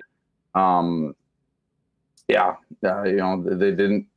I mean, I, I would say that they showed up in the first half, but it just kind of got out coached. They went they went away from a lot of the stuff. I think Brady was pretty pissed off about you know not really getting the ball as much and so I'm curious to see. I mean, I, am just I want to know what that how that. I mean, I, you know, it's raw, right? I mean, we know this from last year and last couple seasons with the Jets, right? I mean, you know, watching the raw emotions at the end of a year. I mean, obviously, the Jets didn't lose in the Stanley Cup final, but you know, you still have those emotions when a season comes to an end. So, yeah, we'll see. Um, I'm, I, I, I it's going to be an interesting offseason here, and it's going to start, I think, from the top to see if if Kyle Walters is even back as the GM, right? Well, so I mean that's that's where it starts, and then from there we'll see who. I mean, I imagine if Walters is gone, it, it's it's going to be. I, I, would I would assume Mike O'Shea might just be the GM. So. Um, I don't know we'll if he wants to be though. I mean, maybe it's Ted Goveia, Danny yeah, McManus. I mean, maybe. a combination of those guys. I mean, listen, there's a lot of guys that have done really good jobs for a number of years that deserve to be paid appropriately. There's a staff cap right now. There's a salary cap, and all of that's working against the Bombers to uh, to bring the group back. By the way, I'm just getting abused in the chat right now. I think I called you Brandon going coming in. I don't know. It's not like we don't Did talk you? every I didn't week. Even I'm, realize. I'm quite aware this is Scott Billeck of the Winnipeg Sun. Apologies to anyone that's uh, having a little fun with that. Um, but you know what? With all the disappointment of that Bomber game, uh, we can still look back at these four years of incredible football. And listen, Montreal yeah. was a mess last offseason. They were the longest shot by yeah. far on the odds board to win the Grey Cup, and they're Grey Cup champs. So a lot can happen over the last little bit. However, man, uh, if you're a Bomber and a Jet fan, um, a lot yeah. easier maybe to move right? move forward right now um, based on the way this team is playing. And uh, I mean, what a hockey game last night. Yeah, I mean, yeah, I mean, I it was it was fun to watch, right? Like, I mean, that it that was, was, so a, fun. Like I put out in the in the uh, uh, why not question of the day. Um, like that that to me was the most entertaining game of the season and i mean honestly most one of the most entertaining games i can remember in a long time and it wasn't like it was a 7-6 game but as scott arniel said it had a little bit of everything and and to the jets credit you know, they got off to a good start. They got those goals. You knew Tampa was going to have a big push come back. They tied it up. Um, but they really held their own with Tampa the rest of the way. Hellebuyck was awesome. That is a huge, huge sign because that was the one thing that was a little bit missing, frankly, even despite the great start of the Winnipeg Jets. Um, but I think they showed a lot last night, and uh, even better to see the captain do it in overtime to uh, finish the job and get two points. Yeah, captain's goal definitely in overtime. I you know I, I think the thing that sticks out to me most, and, and this is a thing that's kind of been apparent for a lot of the season for the Jets, they they really recognize key moments in games, and and and I say this because you know after Brayden Point scored his goal, I mean the Jets had been outshot. I I think at that time I want to say twenty two to something at that point um, so they they'd surrendered a lot in the first 26 and a bit minutes of the game. Over the last 33 47, I believe it was, um, after Brayden Point scored, the Jets the Jets just coughed up only only 10 shots in that game. I think it was another four only in in the second period after that. So the final 13, uh, 13 and a bit minutes. In the, you know, that that's a team that understands that okay, you know they built up this two one their two nothing lead at the time, um, and and obviously it got away from them on the power play there, and and that's a tough one because you know if Stamkos obviously scores a beautiful goal, but Mason Appleton's the shot block. He's trying to get to the bench. There's not enough there. Um, you know, and so just one guy missing from the shooting lane there. Does it get blocked? Does it not? Well, you know, who knows? But you know, it, it really disrupts the structure of the penalty kill there. Um, but this is a team that, that, that understood after 2 2 that they needed to adjust their game. And they did, you know, and, and that, that was the biggest takeaway for me last night was, you know, you're watching this team kind of get caved in a little bit, shot wise at least. And yeah, it was back and forth. So there was a lot of good saves on both sides, obviously, uh, or both ends of the rink. Um, but the Jets, the Jets adjusted, and and it wasn't you know after a period. It was literally in game, right? Like I mean, Scott Arniel talked about it after the game. There, there was no panic or you know however you want to kind of look at that, but it, it was really. It was a really good. It's something that you want to see from this Jets team when they get into these you know adversity because we can go back a couple years. I, you know, I, I, you will all remember the Jets were up three nothing against the Colorado Avalanche in Denver, um, and they end up losing six three in the game that, that you know they, they had full control over and so this is a team that had full control. Well, maybe not full control last night, but they had pretty good control in that game, and they and they let it kind of slide a little bit, which you know it happens. You're playing against a team that is good as the Tampa Bay Lightning has been together for as long, has won the cups and all that kind of stuff. You expect the pushback, but and and they got it. They got the pushback, and they sagged a little bit, but it, but it wasn't enough. Like this team didn't continue to free fall, right? And and yeah, it's a hallmark of this team's ability.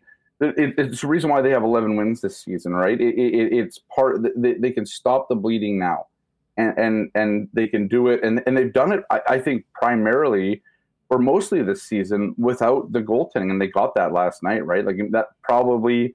I mean, you can back at. Uh, I'm I'm thinking of the game. Uh, perhaps it was the Edmonton game um, that was that was maybe Hellebuyck's finest so far this season. Now, though, I think last night kind of surpassed that one.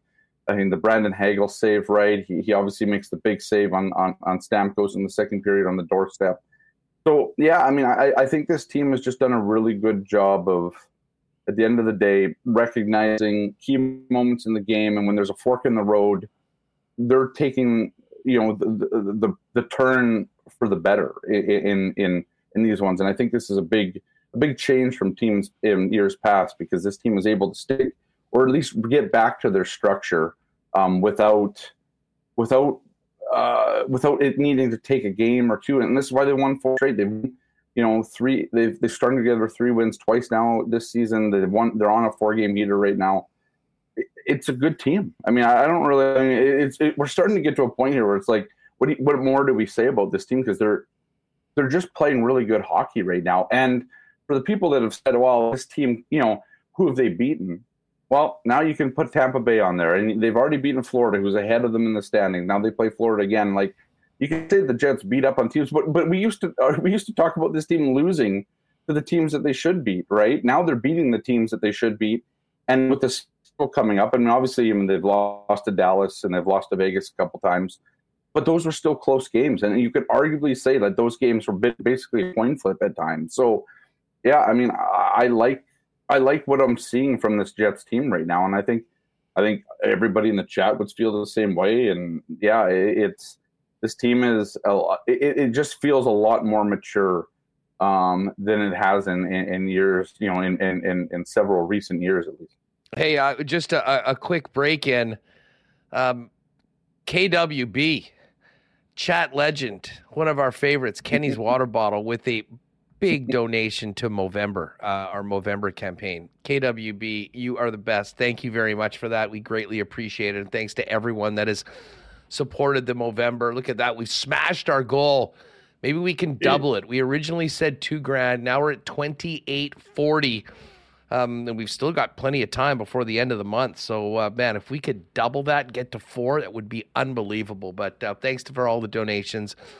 Kenny's water bottle in particular for the latest one. And again, if you're just jumping in or you do want to support it, there's a link in the description uh, of this video or go to Winnipeg Sports Talk dot com and click the link there and uh, and help uh, help us out as well.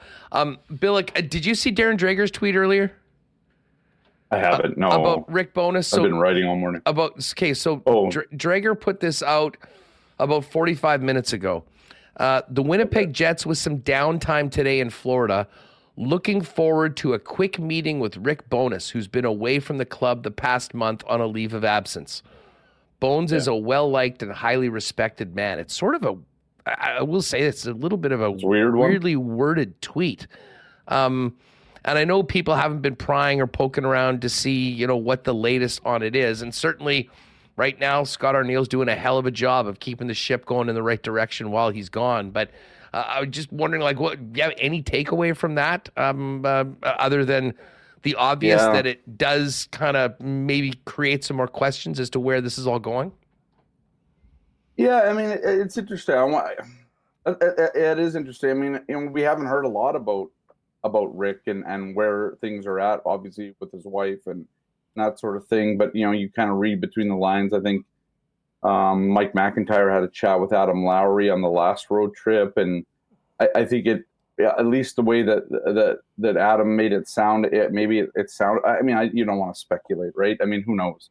Um, I, I, you know, I guess you could look at it both ways, right? I mean, you could look at it. Hey, I mean, Rick Bowness. I mean, you, if you were watching the game last night on on Sportsnet, they were. I, I think John Garrett a couple times referenced the fact that he had been maybe texting with Rick Bowness or, or that over the last, at least during the maybe during the game and, and, and the night before, something like that. So I don't know. Yeah, I mean, I, I don't want to speculate. I don't want to, you know, because you hope it's a good sign, right? I mean, I think you hope that, you know, uh, I, you know, I assume, and, and maybe maybe it's it's difficult to assume this from last season because last season he just had COVID, and I don't want to say just had COVID because Rick got hit pretty hard with COVID last year, but he was often in on the meetings and and and I, I believe even addressing the team at times through Zoom or whatever it was while Scott Arniel was, was playing the interim coach role.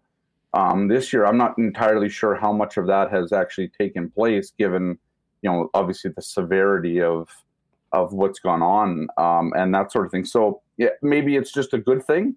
Maybe you know it, it sounded like though from what John Garrett said last night that there was parts of the game that Rick didn't like. So I'm I'm curious if if this could just be a Rick Bowness, like okay, you know I'm gonna time for me to say something here, even though the team we know that that Rick Bowness has often, even in in in wins, in victory, critique this team quite a bit. So it, would be curious. Maybe it's just a good.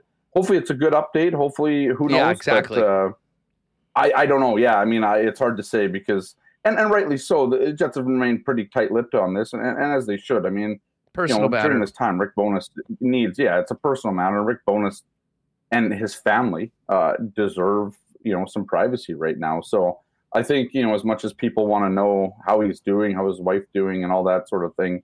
Yeah, I, I don't know. I you know I don't think that gets out there if.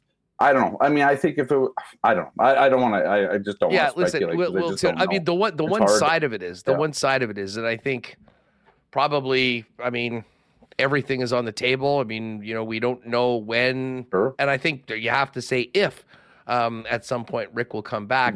Um, but at the same time, I mean, Scott Arniel had some real positive results last year. We was doing it in some ways. This is yeah. not really new. Um, And I'll tell you what, he's got the guys going really well right now, and they're continuing to uh, kind of build on the way that they started when Rick was behind the bench.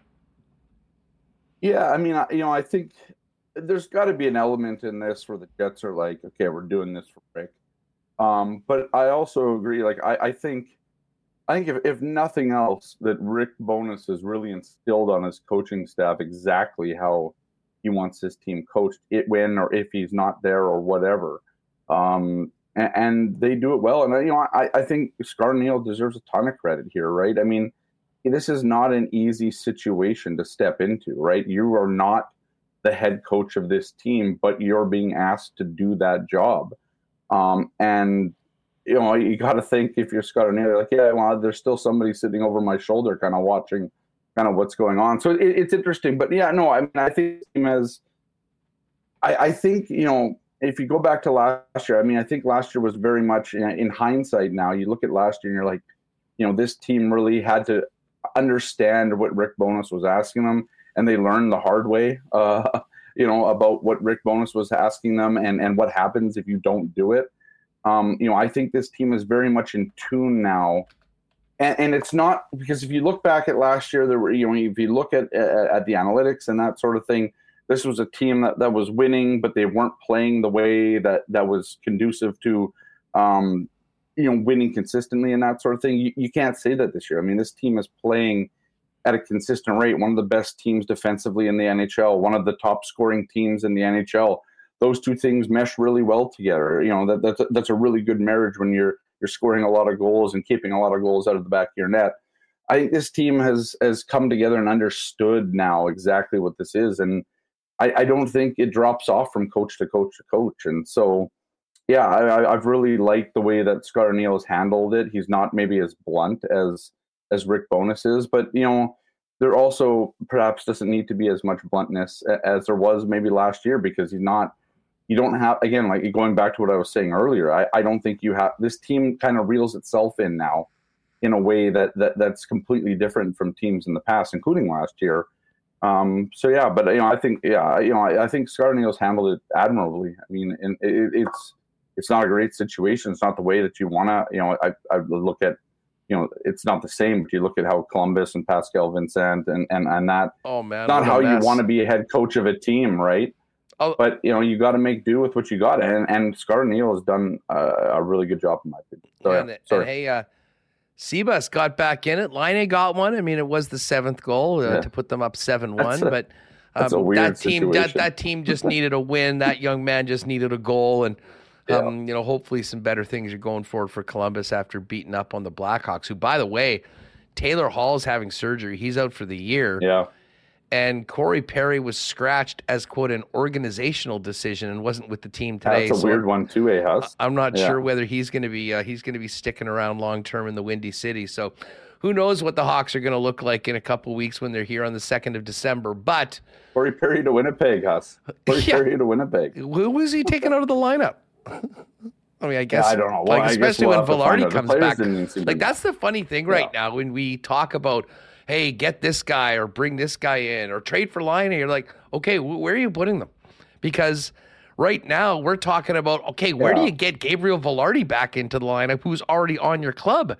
Um, again, good right. problems to have, but when you play as consistently as the team is doing it five on five, special teams coming around well, certainly the PK hopefully coming around, and that will go hand in hand with strong goaltending. When Hellebuyck looked like he was on it last night, uh, it is uh, yeah. interesting times for the Winnipeg Jets. What do you got cooking in the uh, sun coming up these next couple days?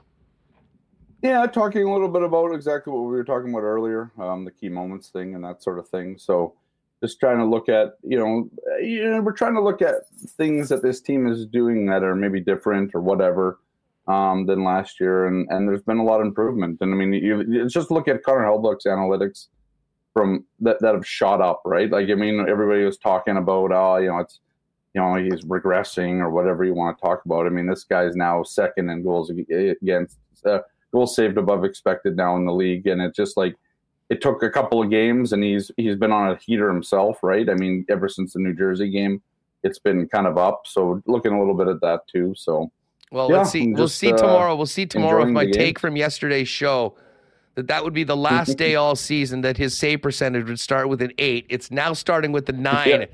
Upwards and onwards for uh, for Helly and for the Winnipeg Jets. Have a good one, man. Enjoy the football games the rest of this uh, the rest of today. Yeah, we'll do, man. Appreciate it. Thanks. There's Scotty Billeck of the uh, of the Winnipeg Sun. We got uh, our pal Andy MacNeil's going to jump on with us in a second, um, but we do have some great audio from last night, which we will play after Andy jumps on with Adam Lowry, Josh Morrissey, as well as Big J Journo, Nikolai Ehlers interviewing Lowry after his OT winner last night. As the good vibes keep rolling in the uh, in the Winnipeg Jet locker room. But uh, just before we bring in Andy, a big thanks to uh, our great sponsors at Princess Auto for their support. Of course, they're um, you know, we're welcoming Bomber fans to that Princess Auto tailgate zone all season long. We'll have to wait a little while to get back to the park, um, but right now with winter just, well, ba- technically here, not really here yet.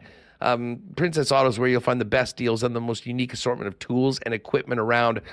Everything you need to complete the projects on your list or get through that winter or heck, start something new is at Princess Auto. Visit them in person, Panet Road, Portage Avenue West, and you can always shop online 24 7, 365 at princessauto.com. No one loves a sale like the guys at Royal Sports and Black Friday is here, and uh, Royal Sports has tons of great deals for you just in time for the holiday season. So, whether you're looking at adding some new Jets merch to the collection or put it under the tree for the Jets fan in your family. Um, bomber gear as well, NFL, Major League Baseball, Raptors and NBA, international soccer. They have it all with a stock and selection that you literally will not find anywhere else. Um, and they're also, for over 40 years, the undisputed heavyweight champs of all things hockey, your true hockey superstore. So get on down to Royal Sports for their Black Friday deals right now through the weekend. And make sure to stop off there at some point before Christmas to do all that holiday shopping. Um, and hey, we got football. I'm going to be out of here quickly after the game to get in uh, a good spot at the bar for the Commanders Cowboys game, and then a great one tonight with the uh, Eagles, or sorry, the uh, Seahawks and the 49ers. No better place to do that at BP. Big party at the BP St. Vital where they do their big Thanksgiving dinner. We're doing tickets for that. But games will be on at all your local Boston pizzas, happy hour specials, um, win jerseys, a trip to Vegas. Um, so if you are thinking about what to do a little later on today, including these Thursday NFL games, you know where to do it. Your local Boston Pizza, and heck, you can always order online and get the great taste of BP to you by ordering online at bostonpizza.com. So we'll hear from Adam Lowry and Josh Morrissey in a little bit, but right now. Let's get Andy MacNeil back into WST and check in. Uh, Andy, what's going on, buddy? Love the lid. Yeah, hey, thanks for having me on, guys. And I mean, you want to talk about Princess Auto for a second? Jeez, I, I, I've, I've bought a lot of stuff at Princess Auto over the years, and uh, the the best thing about them is like you can pretty much return anything. I don't want to get anybody in trouble for saying that, but like get away with some some some stuff returning stuff to Princess Auto. Believe me, uh, they are they are uh, they are great. yeah, it's it. Listen, it's an awesome company headquartered here in Winnipeg, and uh, I didn't um, know that. Uh, I, we've never had we've never had people like when they got on board with us. So many people going, "That's my favorite store. I love oh, that is, place." Yeah, totally. And, uh, yeah. You know, if you're a gearhead, well, you know what? It's funny. We uh, uh, was mentioning that you know it was a tough weekend for Winnipeg sports fans with the way the Grey Cup went. Um, but the Jets were back in action just in time last night. Um, you know, you take this from you know a betting perspective quite a bit and seeing value with particular teams. Um, I'd imagine people have been making some pretty good money on the Winnipeg Jets this year, considering what the projections were for them going into the season, where people thought of them, and what they've been doing, as well as when you kind of get under the hood, the underlying numbers of how good they've been at five on five. Andy, just uh, quick thoughts on uh, the team that is on your cap as you join us on WST today. Yeah, yeah. Well, I was one of those people that was, you know, not super high on Winnipeg. Of course, a lot of uncertainty with uh, the new look lineup, and, and but everything's worked out great. And I mean, I was I was laughing there when you guys were talking about uh, Connor Hellebuyck, and and he had mentioned how uh, Scott, I believe, uh, had mentioned how um, how people were saying, "Oh, look, Hellebuyck's regressing." Like this guy's not regressing. Hellebuyck doesn't regress. Like one of the most consistent, if not the most consistent, goaltenders in the NHL. So, you know, business as usual there. Um, the team looks great, and uh, they've they've they've done it against uh, a variety of opponents too. So it's not like they're just they've just been cleaning up uh, the easy games or anything like that. So um, no, the the Jets look great and uh, um, definitely uh, in the running there in the Central Division. I don't think they're in the the class of the Stars or the the Avs, uh, you know, for that matter. But um, they're they're they're not far behind for sure. They're you in know that what they say? tier. You are what your record is, and they're tied with the Avs and two points back in Dallas, and they get them next week. So we'll see. All in all, though, a great start. And uh, listen, I mean, they're projected now to be uh, in excess of hundred points, which would smash that 94 and a half total that we were betting on at the beginning of the of the Yes, year. Speaking of that, I have them projected to finish with 102 points right now, 95% chance to make the playoffs. Um, what are their cup chances here? I mean, 5%, pretty good. 11% chance of getting to the cup final. I mean, nothing to balk at, right? We'll right? take it. We'll take it right now at this point on American Thanksgiving, which we know is such an important day. And listen, while I, while we've got you here, um, you're in the Edmonton area. I mean, uh, my pal Dustin Nielsen and I in the lock shop every day. I mean, I kind of, I don't mean to poke, but I always say, "Oh, how was the show this morning? How, how was the watch party last night at BP?" Um, listen, dude, this was a team that everyone expected big things from. And I mean, it was only a few months ago that they were going toe to toe and giving Vegas probably their toughest test in the playoffs. I know you paid close attention to this team. I mean, is there any way to put into words just how stunning this disaster of a start is for the Edmonton Oilers?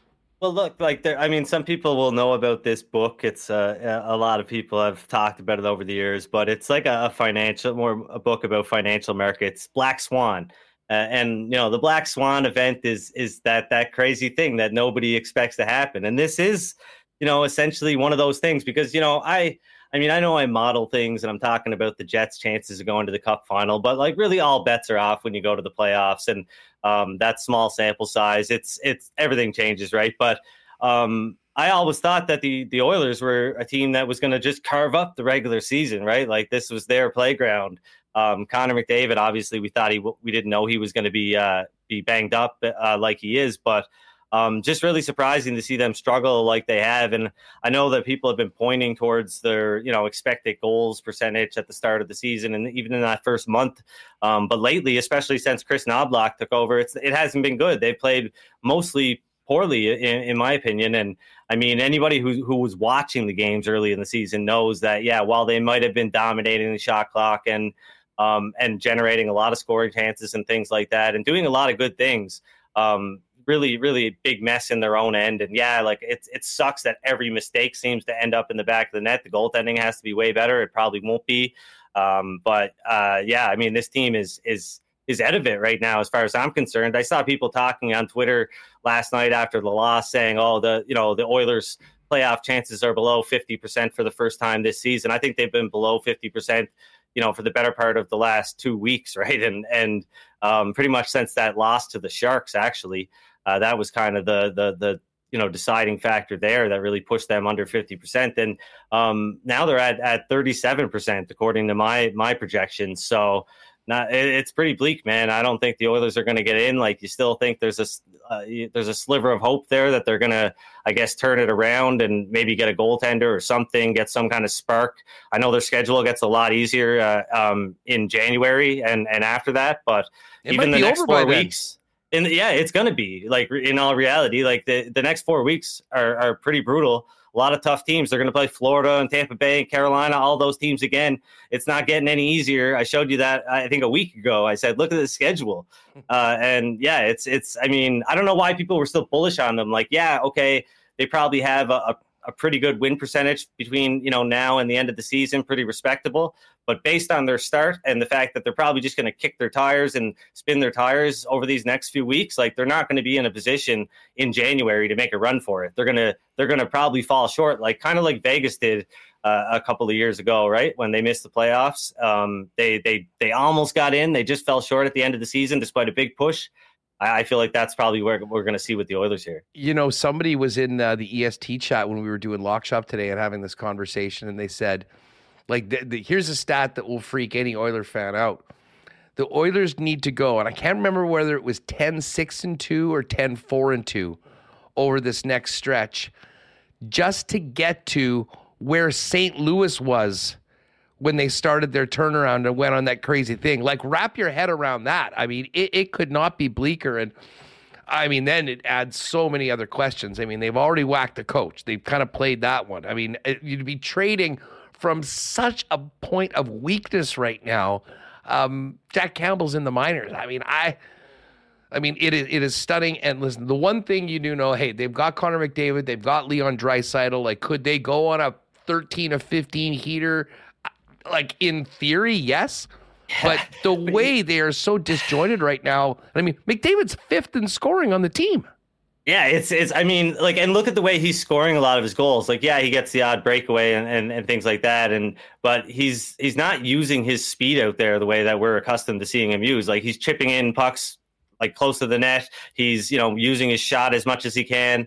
Um, he he's not he's not the same player right now, and um, I think it's a good lesson though for everybody. Like obviously this isn't going to happen every year. McDavid's probably going to be the dominant player that he is most years, but um, you know, like the the the short Hart Trophy favorite stuff. I mean, it's it's almost worth it to take a flyer on somebody like out there preseason or early in the season if it looks like he's not going to get off to a good start because even now there's still players like like Kucherov sitting around there like 12, 13 to 1 and things like that, right? It's there's definitely players out there that are, are worth taking a flyer on that. I had somebody bring up Makar, uh, who's out there around 40 or 50 to 1, but I, I don't know if that'll happen. But yeah. Well, I mean, Quinn Hughes is in the mix right now with the season he's had. Just quickly on Vancouver. Um, can Vancouver keep doing what they're doing through this first quarter of the season?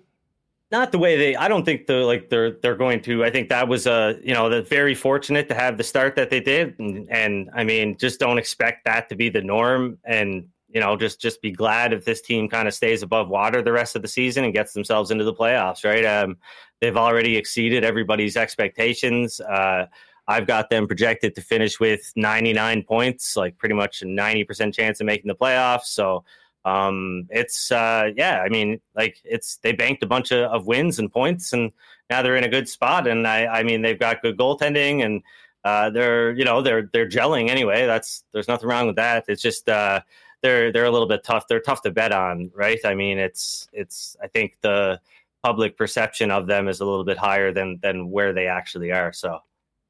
Andy MacNeil at Digital Gambler on uh, Twitter and X is uh, our guest. Um, any other teams that you have been having quite a bit of success? Like, is there a couple teams that are undervalued right now that uh, getting a little uh, better of a share of your sprinkles when uh, you're throwing down on the night's games?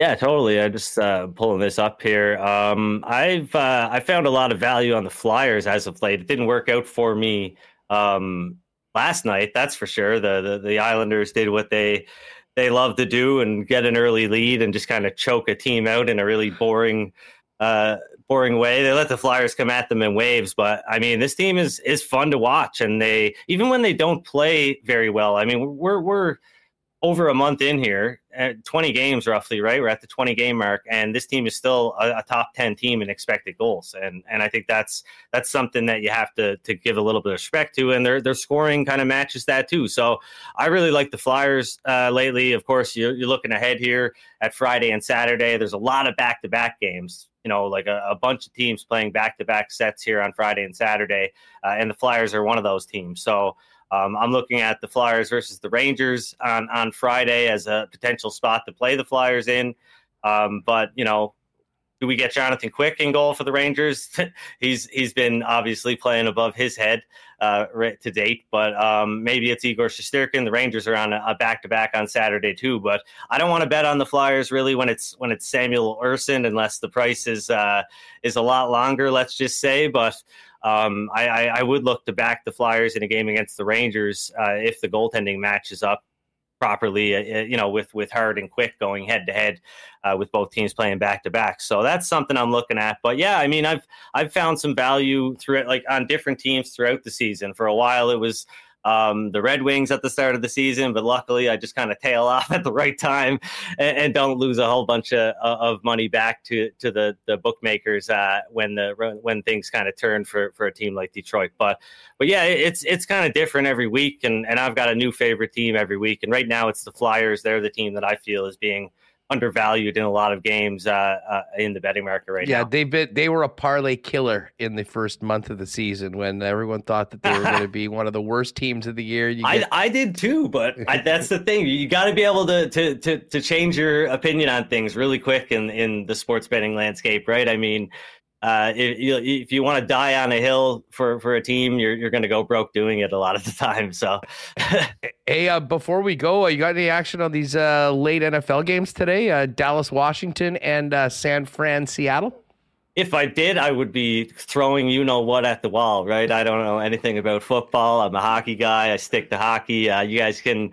Um, check me out every day on the Canada Sports Betting YouTube channel. I, I do a show um, well before you guys are on the air called the Puck Portfolio, and I, I basically handicap every game every day.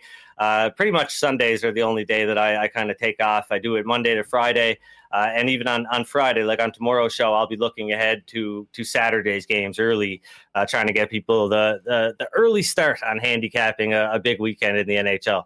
Love it again. So it's Canada Sports Betting on the YouTube channel. And uh, of course, people can grab the links and everything on Twitter at Digital Gambler. Uh, enjoy uh, the rest of the day. Take in some of these games because we got no hockey, but big, big slates tomorrow and Saturday heading into the weekend. Andy, great stuff, man. Let's do this again real soon. Thanks for jumping on.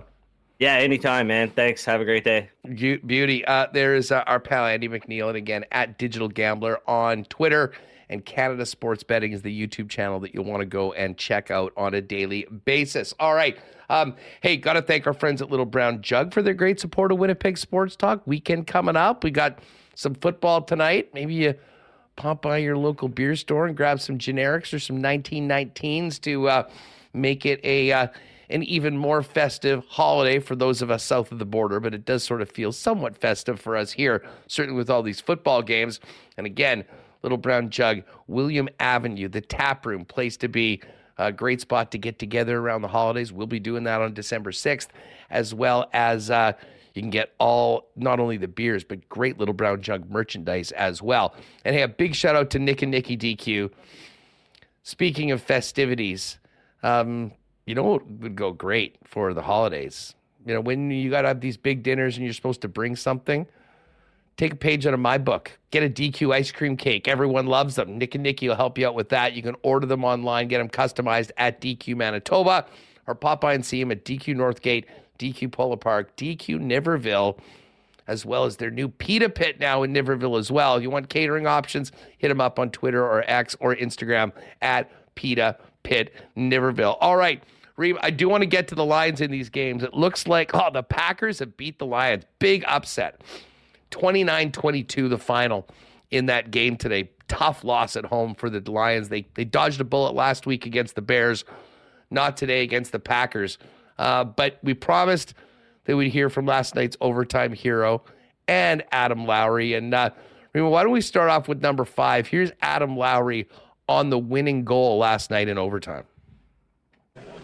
Yeah, you know what? It kind of starts in the D zone. I think I was kind of get sent out there to win the draw, and I I didn't do that. So, um, but you know, I think we, we had some good patience. I think sometimes in three on three, you know, you, you get caught forced trying to reach and you know trying to to create and just against Pointer, uh, you know, we just tried to give him a little bit of space and stay under it, and you know, we were able to force the turnover on a bobbled puck and kind of took off. And you know, a great job by Vladdy and P to to get up and create the first chance, and an unbelievable pass by Neal. So just tried my best to, to not miss. So, you know, it, it was nice to see that one.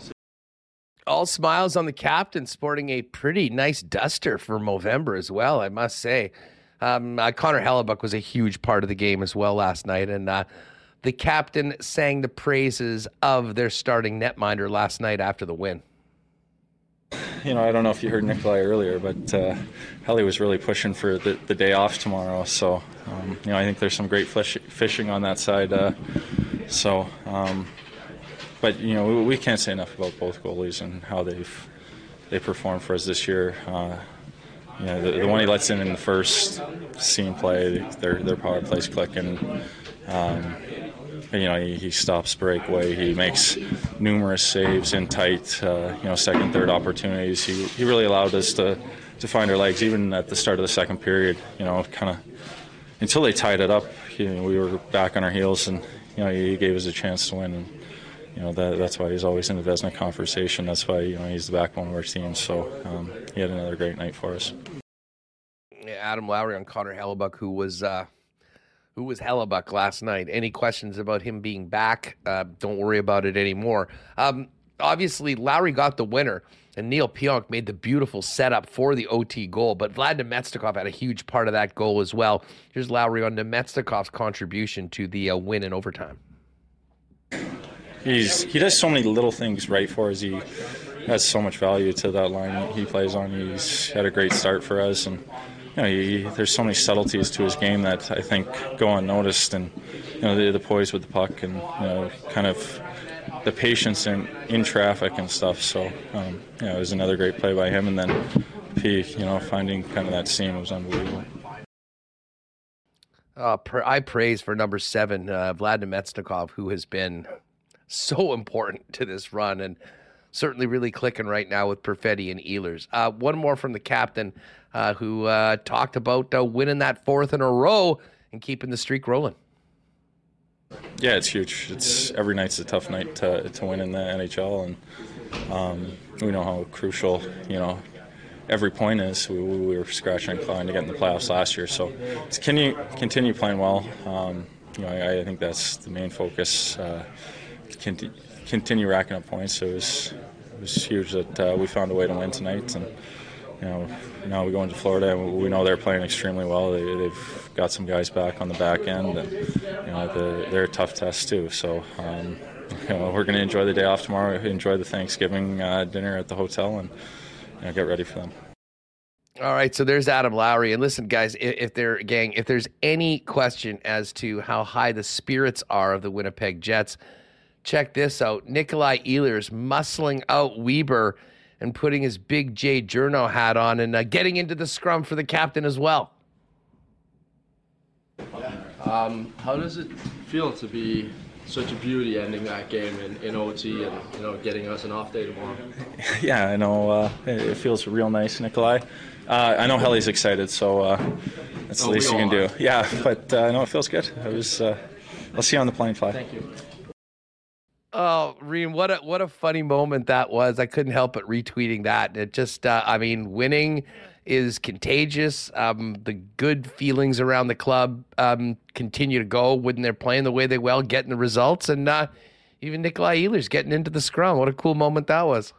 You commented uh, vibes and like a graph pointing yeah. up, and I think yeah, you know your team is feeling good when you have guys jumping in the what the fake you know doing the, the reporter bit when they go into the scrum. I know uh, it's just I think this might be just Ken there. Rennie was there as well with Sportsnet. So shout out to uh, those road reporters who are traveling on the road. But hey, Nick found a spot in there. Usually it's pretty crowded when it's here, and I had to get the question. Look at this smile from Adam Lowry, having a having a good time over there, and you know all the you know it's like hockey players they secretly want to be uh, reporters too want to take you know take a turn dishing out the questions rather than just taking them all the time. So shout out to nick Ehlers having some fun.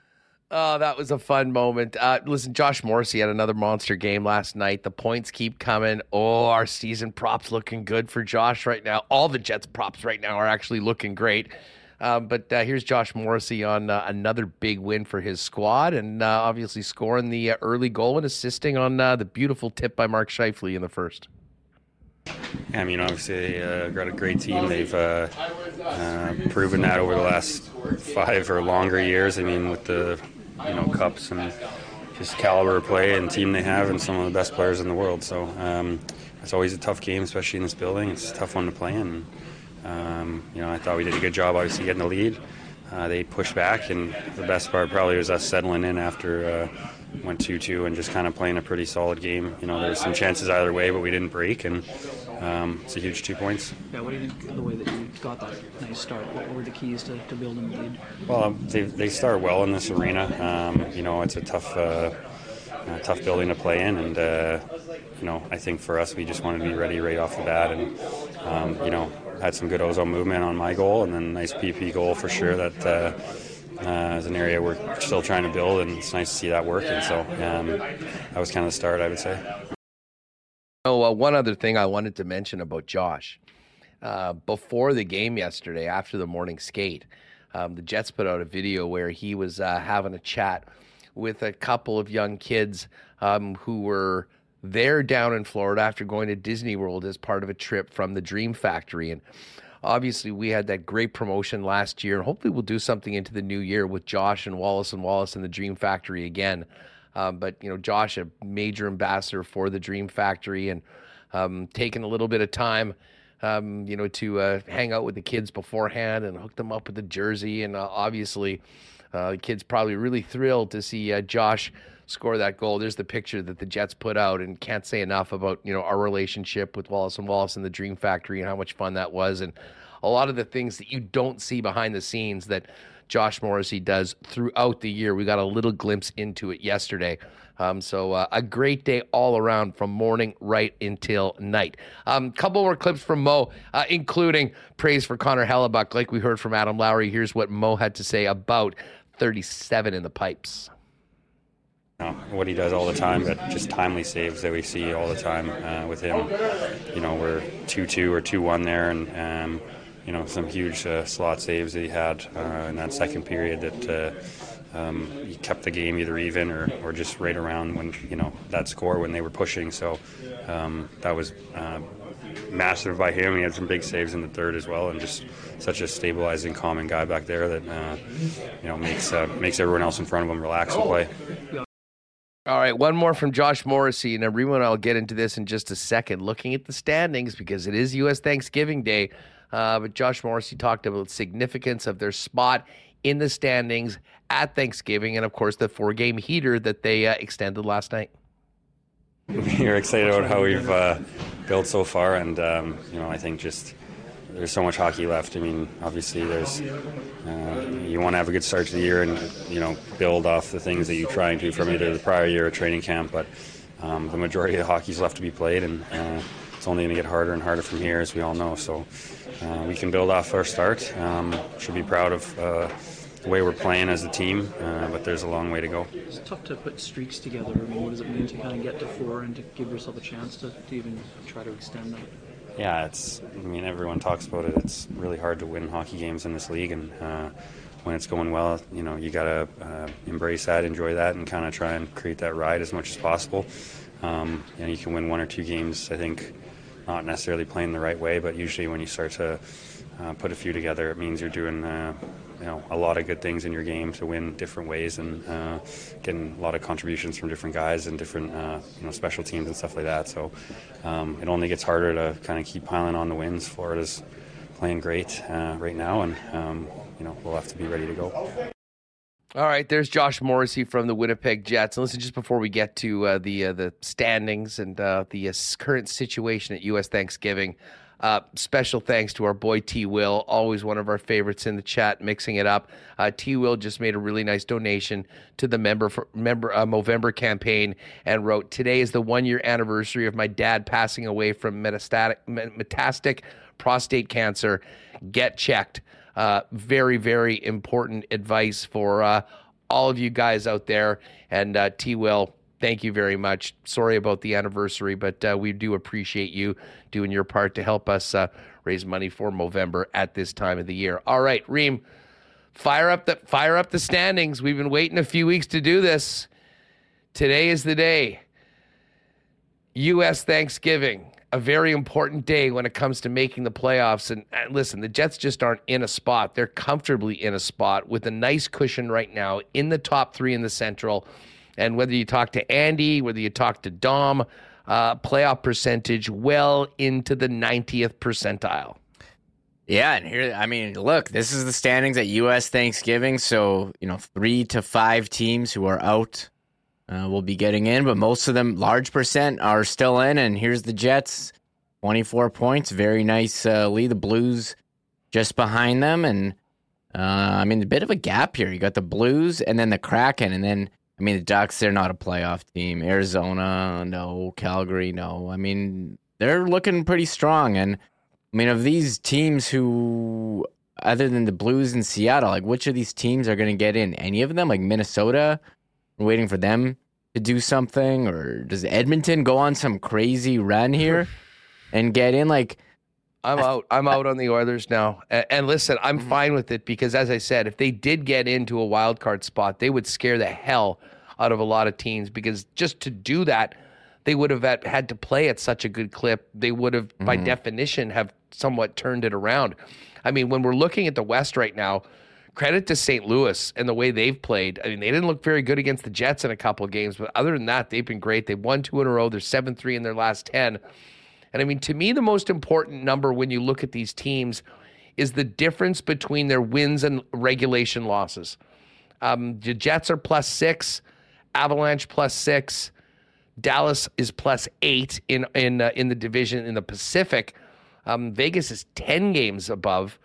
Vancouver seven, LA is eight. LA's only played 17 games though, but 11 3 and 3 on the season. Wow. And St. Louis is three games above with the 10 7 and 1.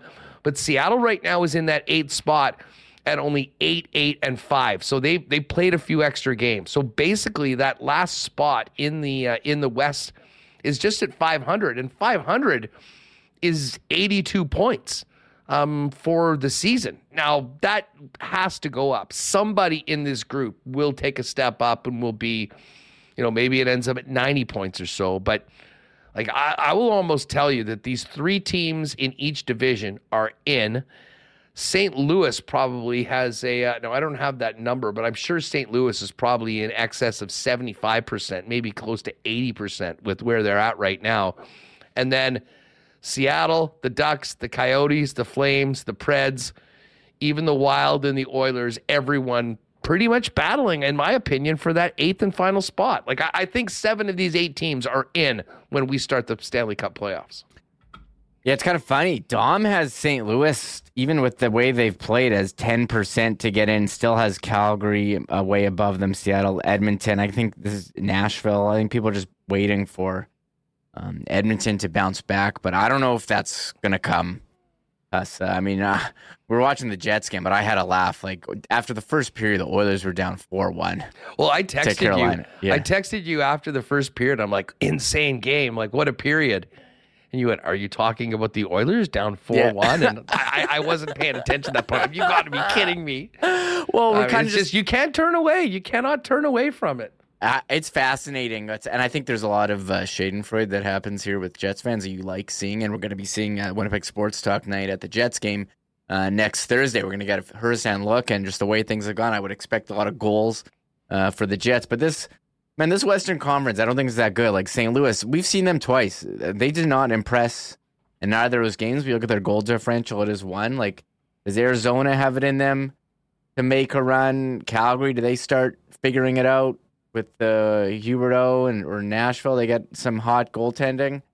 Uh, maybe those teams could could go in, and I think Seattle had a magical year last year, but I don't know if they have the uh, top end talent Although they did put a weapon on uh, San Jose, San Jose yesterday, yeah. which uh, apparently everyone everyone does that except everyone. the Edmonton Oilers. Yeah, so uh, um, the West seems to. I think it's the East us where you know things could get shuffled around more. I think there's a lot more, uh, a lot better teams in the East, like Pittsburgh. Well, you got Boston, out. Florida, and Tampa in the in the Atlantic um, 31 points, one regulation loss for the Bruins. They're just, I mean, an absolute machine. Uh, and then Florida and Tampa, and of course, we're going to see Florida tomorrow. And the Jets are one of those six regulation losses that the Florida Panthers have had this season. And then in the Met, the Rangers have looked great. We saw them here, and what was a really tight game, but full marks to the Rangers for winning it 13 3 and 1. Uh, and then the Caps, the Caps maybe are the biggest surprise to me. Yes. Um, they won again last night. They've rattled off five in a row. They're eight one and one in their last ten. And they've got 22 points in just 16 games so far. So a great start. And I mean, the, Hur- the Hurricanes are going to be there as well. They're 11 and 7. So, I mean, I think if we assume that those three teams are in, you then look to the wild cards. The Leafs, 10 5 and 2. They've only played 17 games. I think the Leafs are a playoff team. I'm willing to say that I think for sure 13, and I'll say 14 if we include St. Louis, if these teams are going to be in. Uh, and then it's this big race. Detroit is holding down that final wild card spot with 21 points. Philly is also at 21. They've played one more game. The Islanders 19 uh, points in 18 games, and then Pittsburgh at eight uh, at 500. The Sabres one game under. The Habs one game under. I'd love to see the Sabres take a run. I think Pittsburgh will make a push. Um, but I'm pretty sure Toronto and all of the teams in a playoff position in the division right now are pretty much going to be in. Okay, wait. What happened in New Jersey? They got off to such a hot start since Jack Hughes got hurt. It hasn't gone well with them. Four, six, and two. And Ottawa was a team. Although I guess Ottawa's only played 15 games. A lot of teams have played, you know, 20, 18, 19. In New Jersey, yeah. um, I'm curious. They're going to get Jack Hughes back. So we'll see. Well, and he's back right now, although they got skunked last night by the Red Wings. That blew our lock shop parlay yesterday. Uh, but put it this way they've won two of their last eight. Um, and when you're without Timo Meier, when you're without Nico Hischier, and you're without Jack Hughes, that is a massive, massive part of their lineup. I, I would expect Jersey to be that other team. Um, but again, we'll see. They've got a lot of work to do right now. Again, uh, U.S. Thanksgiving always, always an interesting day when we're looking at the uh, at the standings. All right, listen before we uh, before we finish up, let's take a quick look and uh, see what's cooking over at Coolbet. Two NFL games today, still to come. Bottom of the hour, Commanders and Cowboys. That line got as high as 13 and a half earlier today, but the Cowboys are 13 point favorites in this game. The Commanders plus 530 on the money line if you're looking for another big turkey day upset. Cowboys minus 625 and the total is 48. And as far as the late game goes tonight, this should be a good one in Seattle. The 12s will be out in full force. The Niners, seven point road favorites against their division rivals, the Seattle Seahawks, minus 323 on the money line.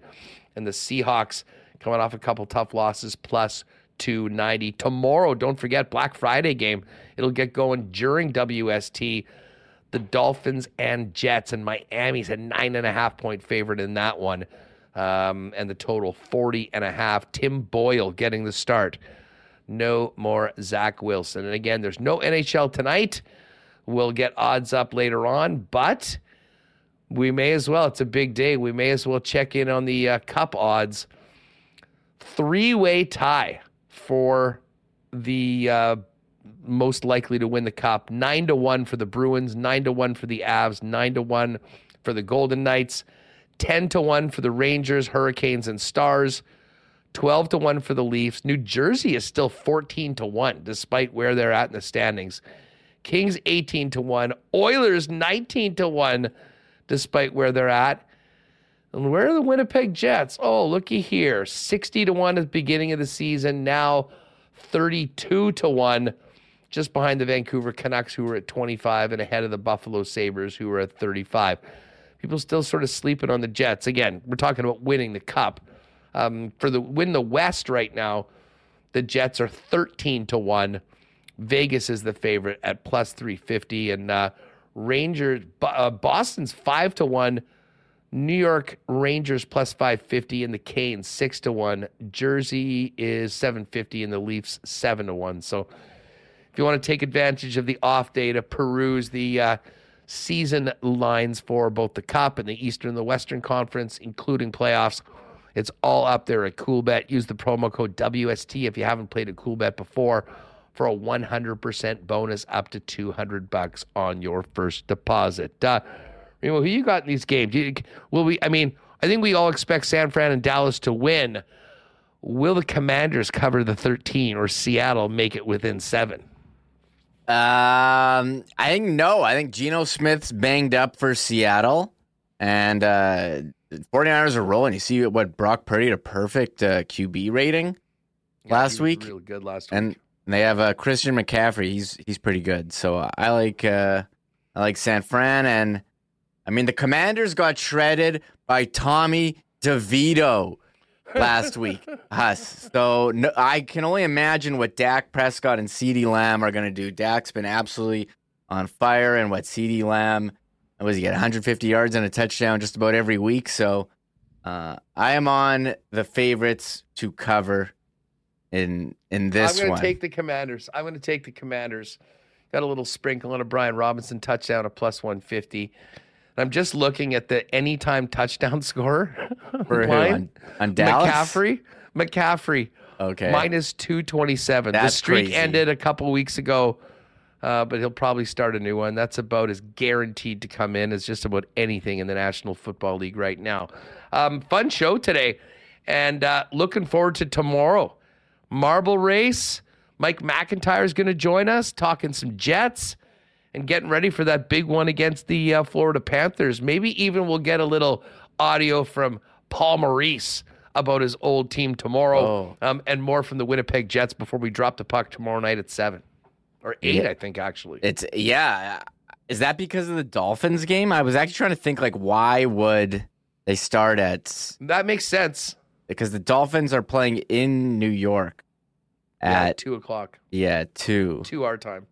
So maybe they stretched it if people are watching, or maybe you can have Thanksgiving dinner and go. I, the NHL is trying to take over Black Friday and the day before Thanksgiving, but leaving Thanksgiving open to the NFL. I like it. Was there all games all day uh, tomorrow too? Remember the Jets always playing in Minnesota in the Yeah, Let's afternoon. take a quick look at the schedule for tomorrow. Here, like, here I go. I know there's a great game to kick it off. Uh, noon our time uh, is the uh, what, what do we have here? Friday Rangers Flyers tomorrow at noon. Mm-hmm. Bruins Red Wings at noon. One o'clock Leafs Hawks. Two o'clock Oilers Caps. Two o'clock Preds Blues. Two o'clock Blue Jackets Devils. Two thirty Kings and Ducks. Two thirty. Holy smokes! We're gonna definitely have to do maybe fire up a DraftKings contest for Yeah. that. I'll do an Um, early and a late one for the Jets game. Too. Yeah, Canadiens Sharks at two thirty as well. Then at five is the Penguins and Sabres. Six thirty, Ottawa hosts the Islanders. Seven o'clock. Oh, this will be a good one. Lightning and Hurricanes. That's a good one. Seven o'clock, Jets and Panthers. Seven thirty, Flames Stars. Seven thirty, Avalanche Wild. Big Central Division tilt Mm-hmm. in Minnesota, and then finishing up at nine with the Canucks and the Kraken.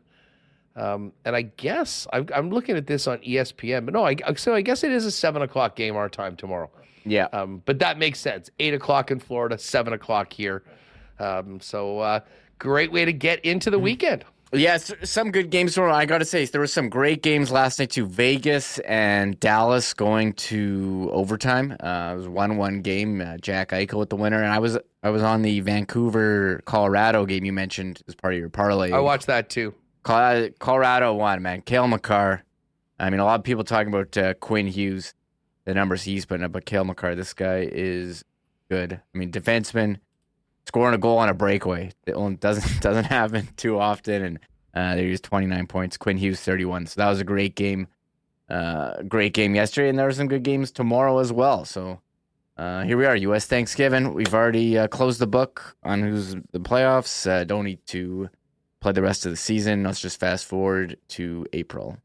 You got it. Uh, there's Amanda. Great show, guys. Looking forward to tomorrow's Friday Marbles. You know it, Amanda. We will see you then and see uh, all of you tomorrow. One o'clock, we'll get it going. As I mentioned, uh, tons of pregame coverage of the Jets and Panthers. Mike McIntyre is going to jump on.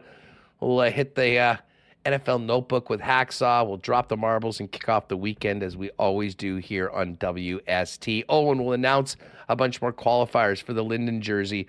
Uh, get on over to winnipegsportstalk.com slash contest if you haven't already. And uh, we'll uh, have all our weekly qualifiers. We'll mention those tomorrow on the program. Have a great evening. Enjoy the NFL football for Turkey Day south of the border. And make sure to join us tomorrow as we get ready for the weekend and the Jets Panthers tomorrow night right here on Winnipeg Sports Talk. Later, gang. Oh my God! Oh! Shut it down! Let's go. Thanks for tuning in to Winnipeg Sports Talk Daily. Make sure to subscribe on YouTube and your favorite podcast feed at winnipegsportstalk.com.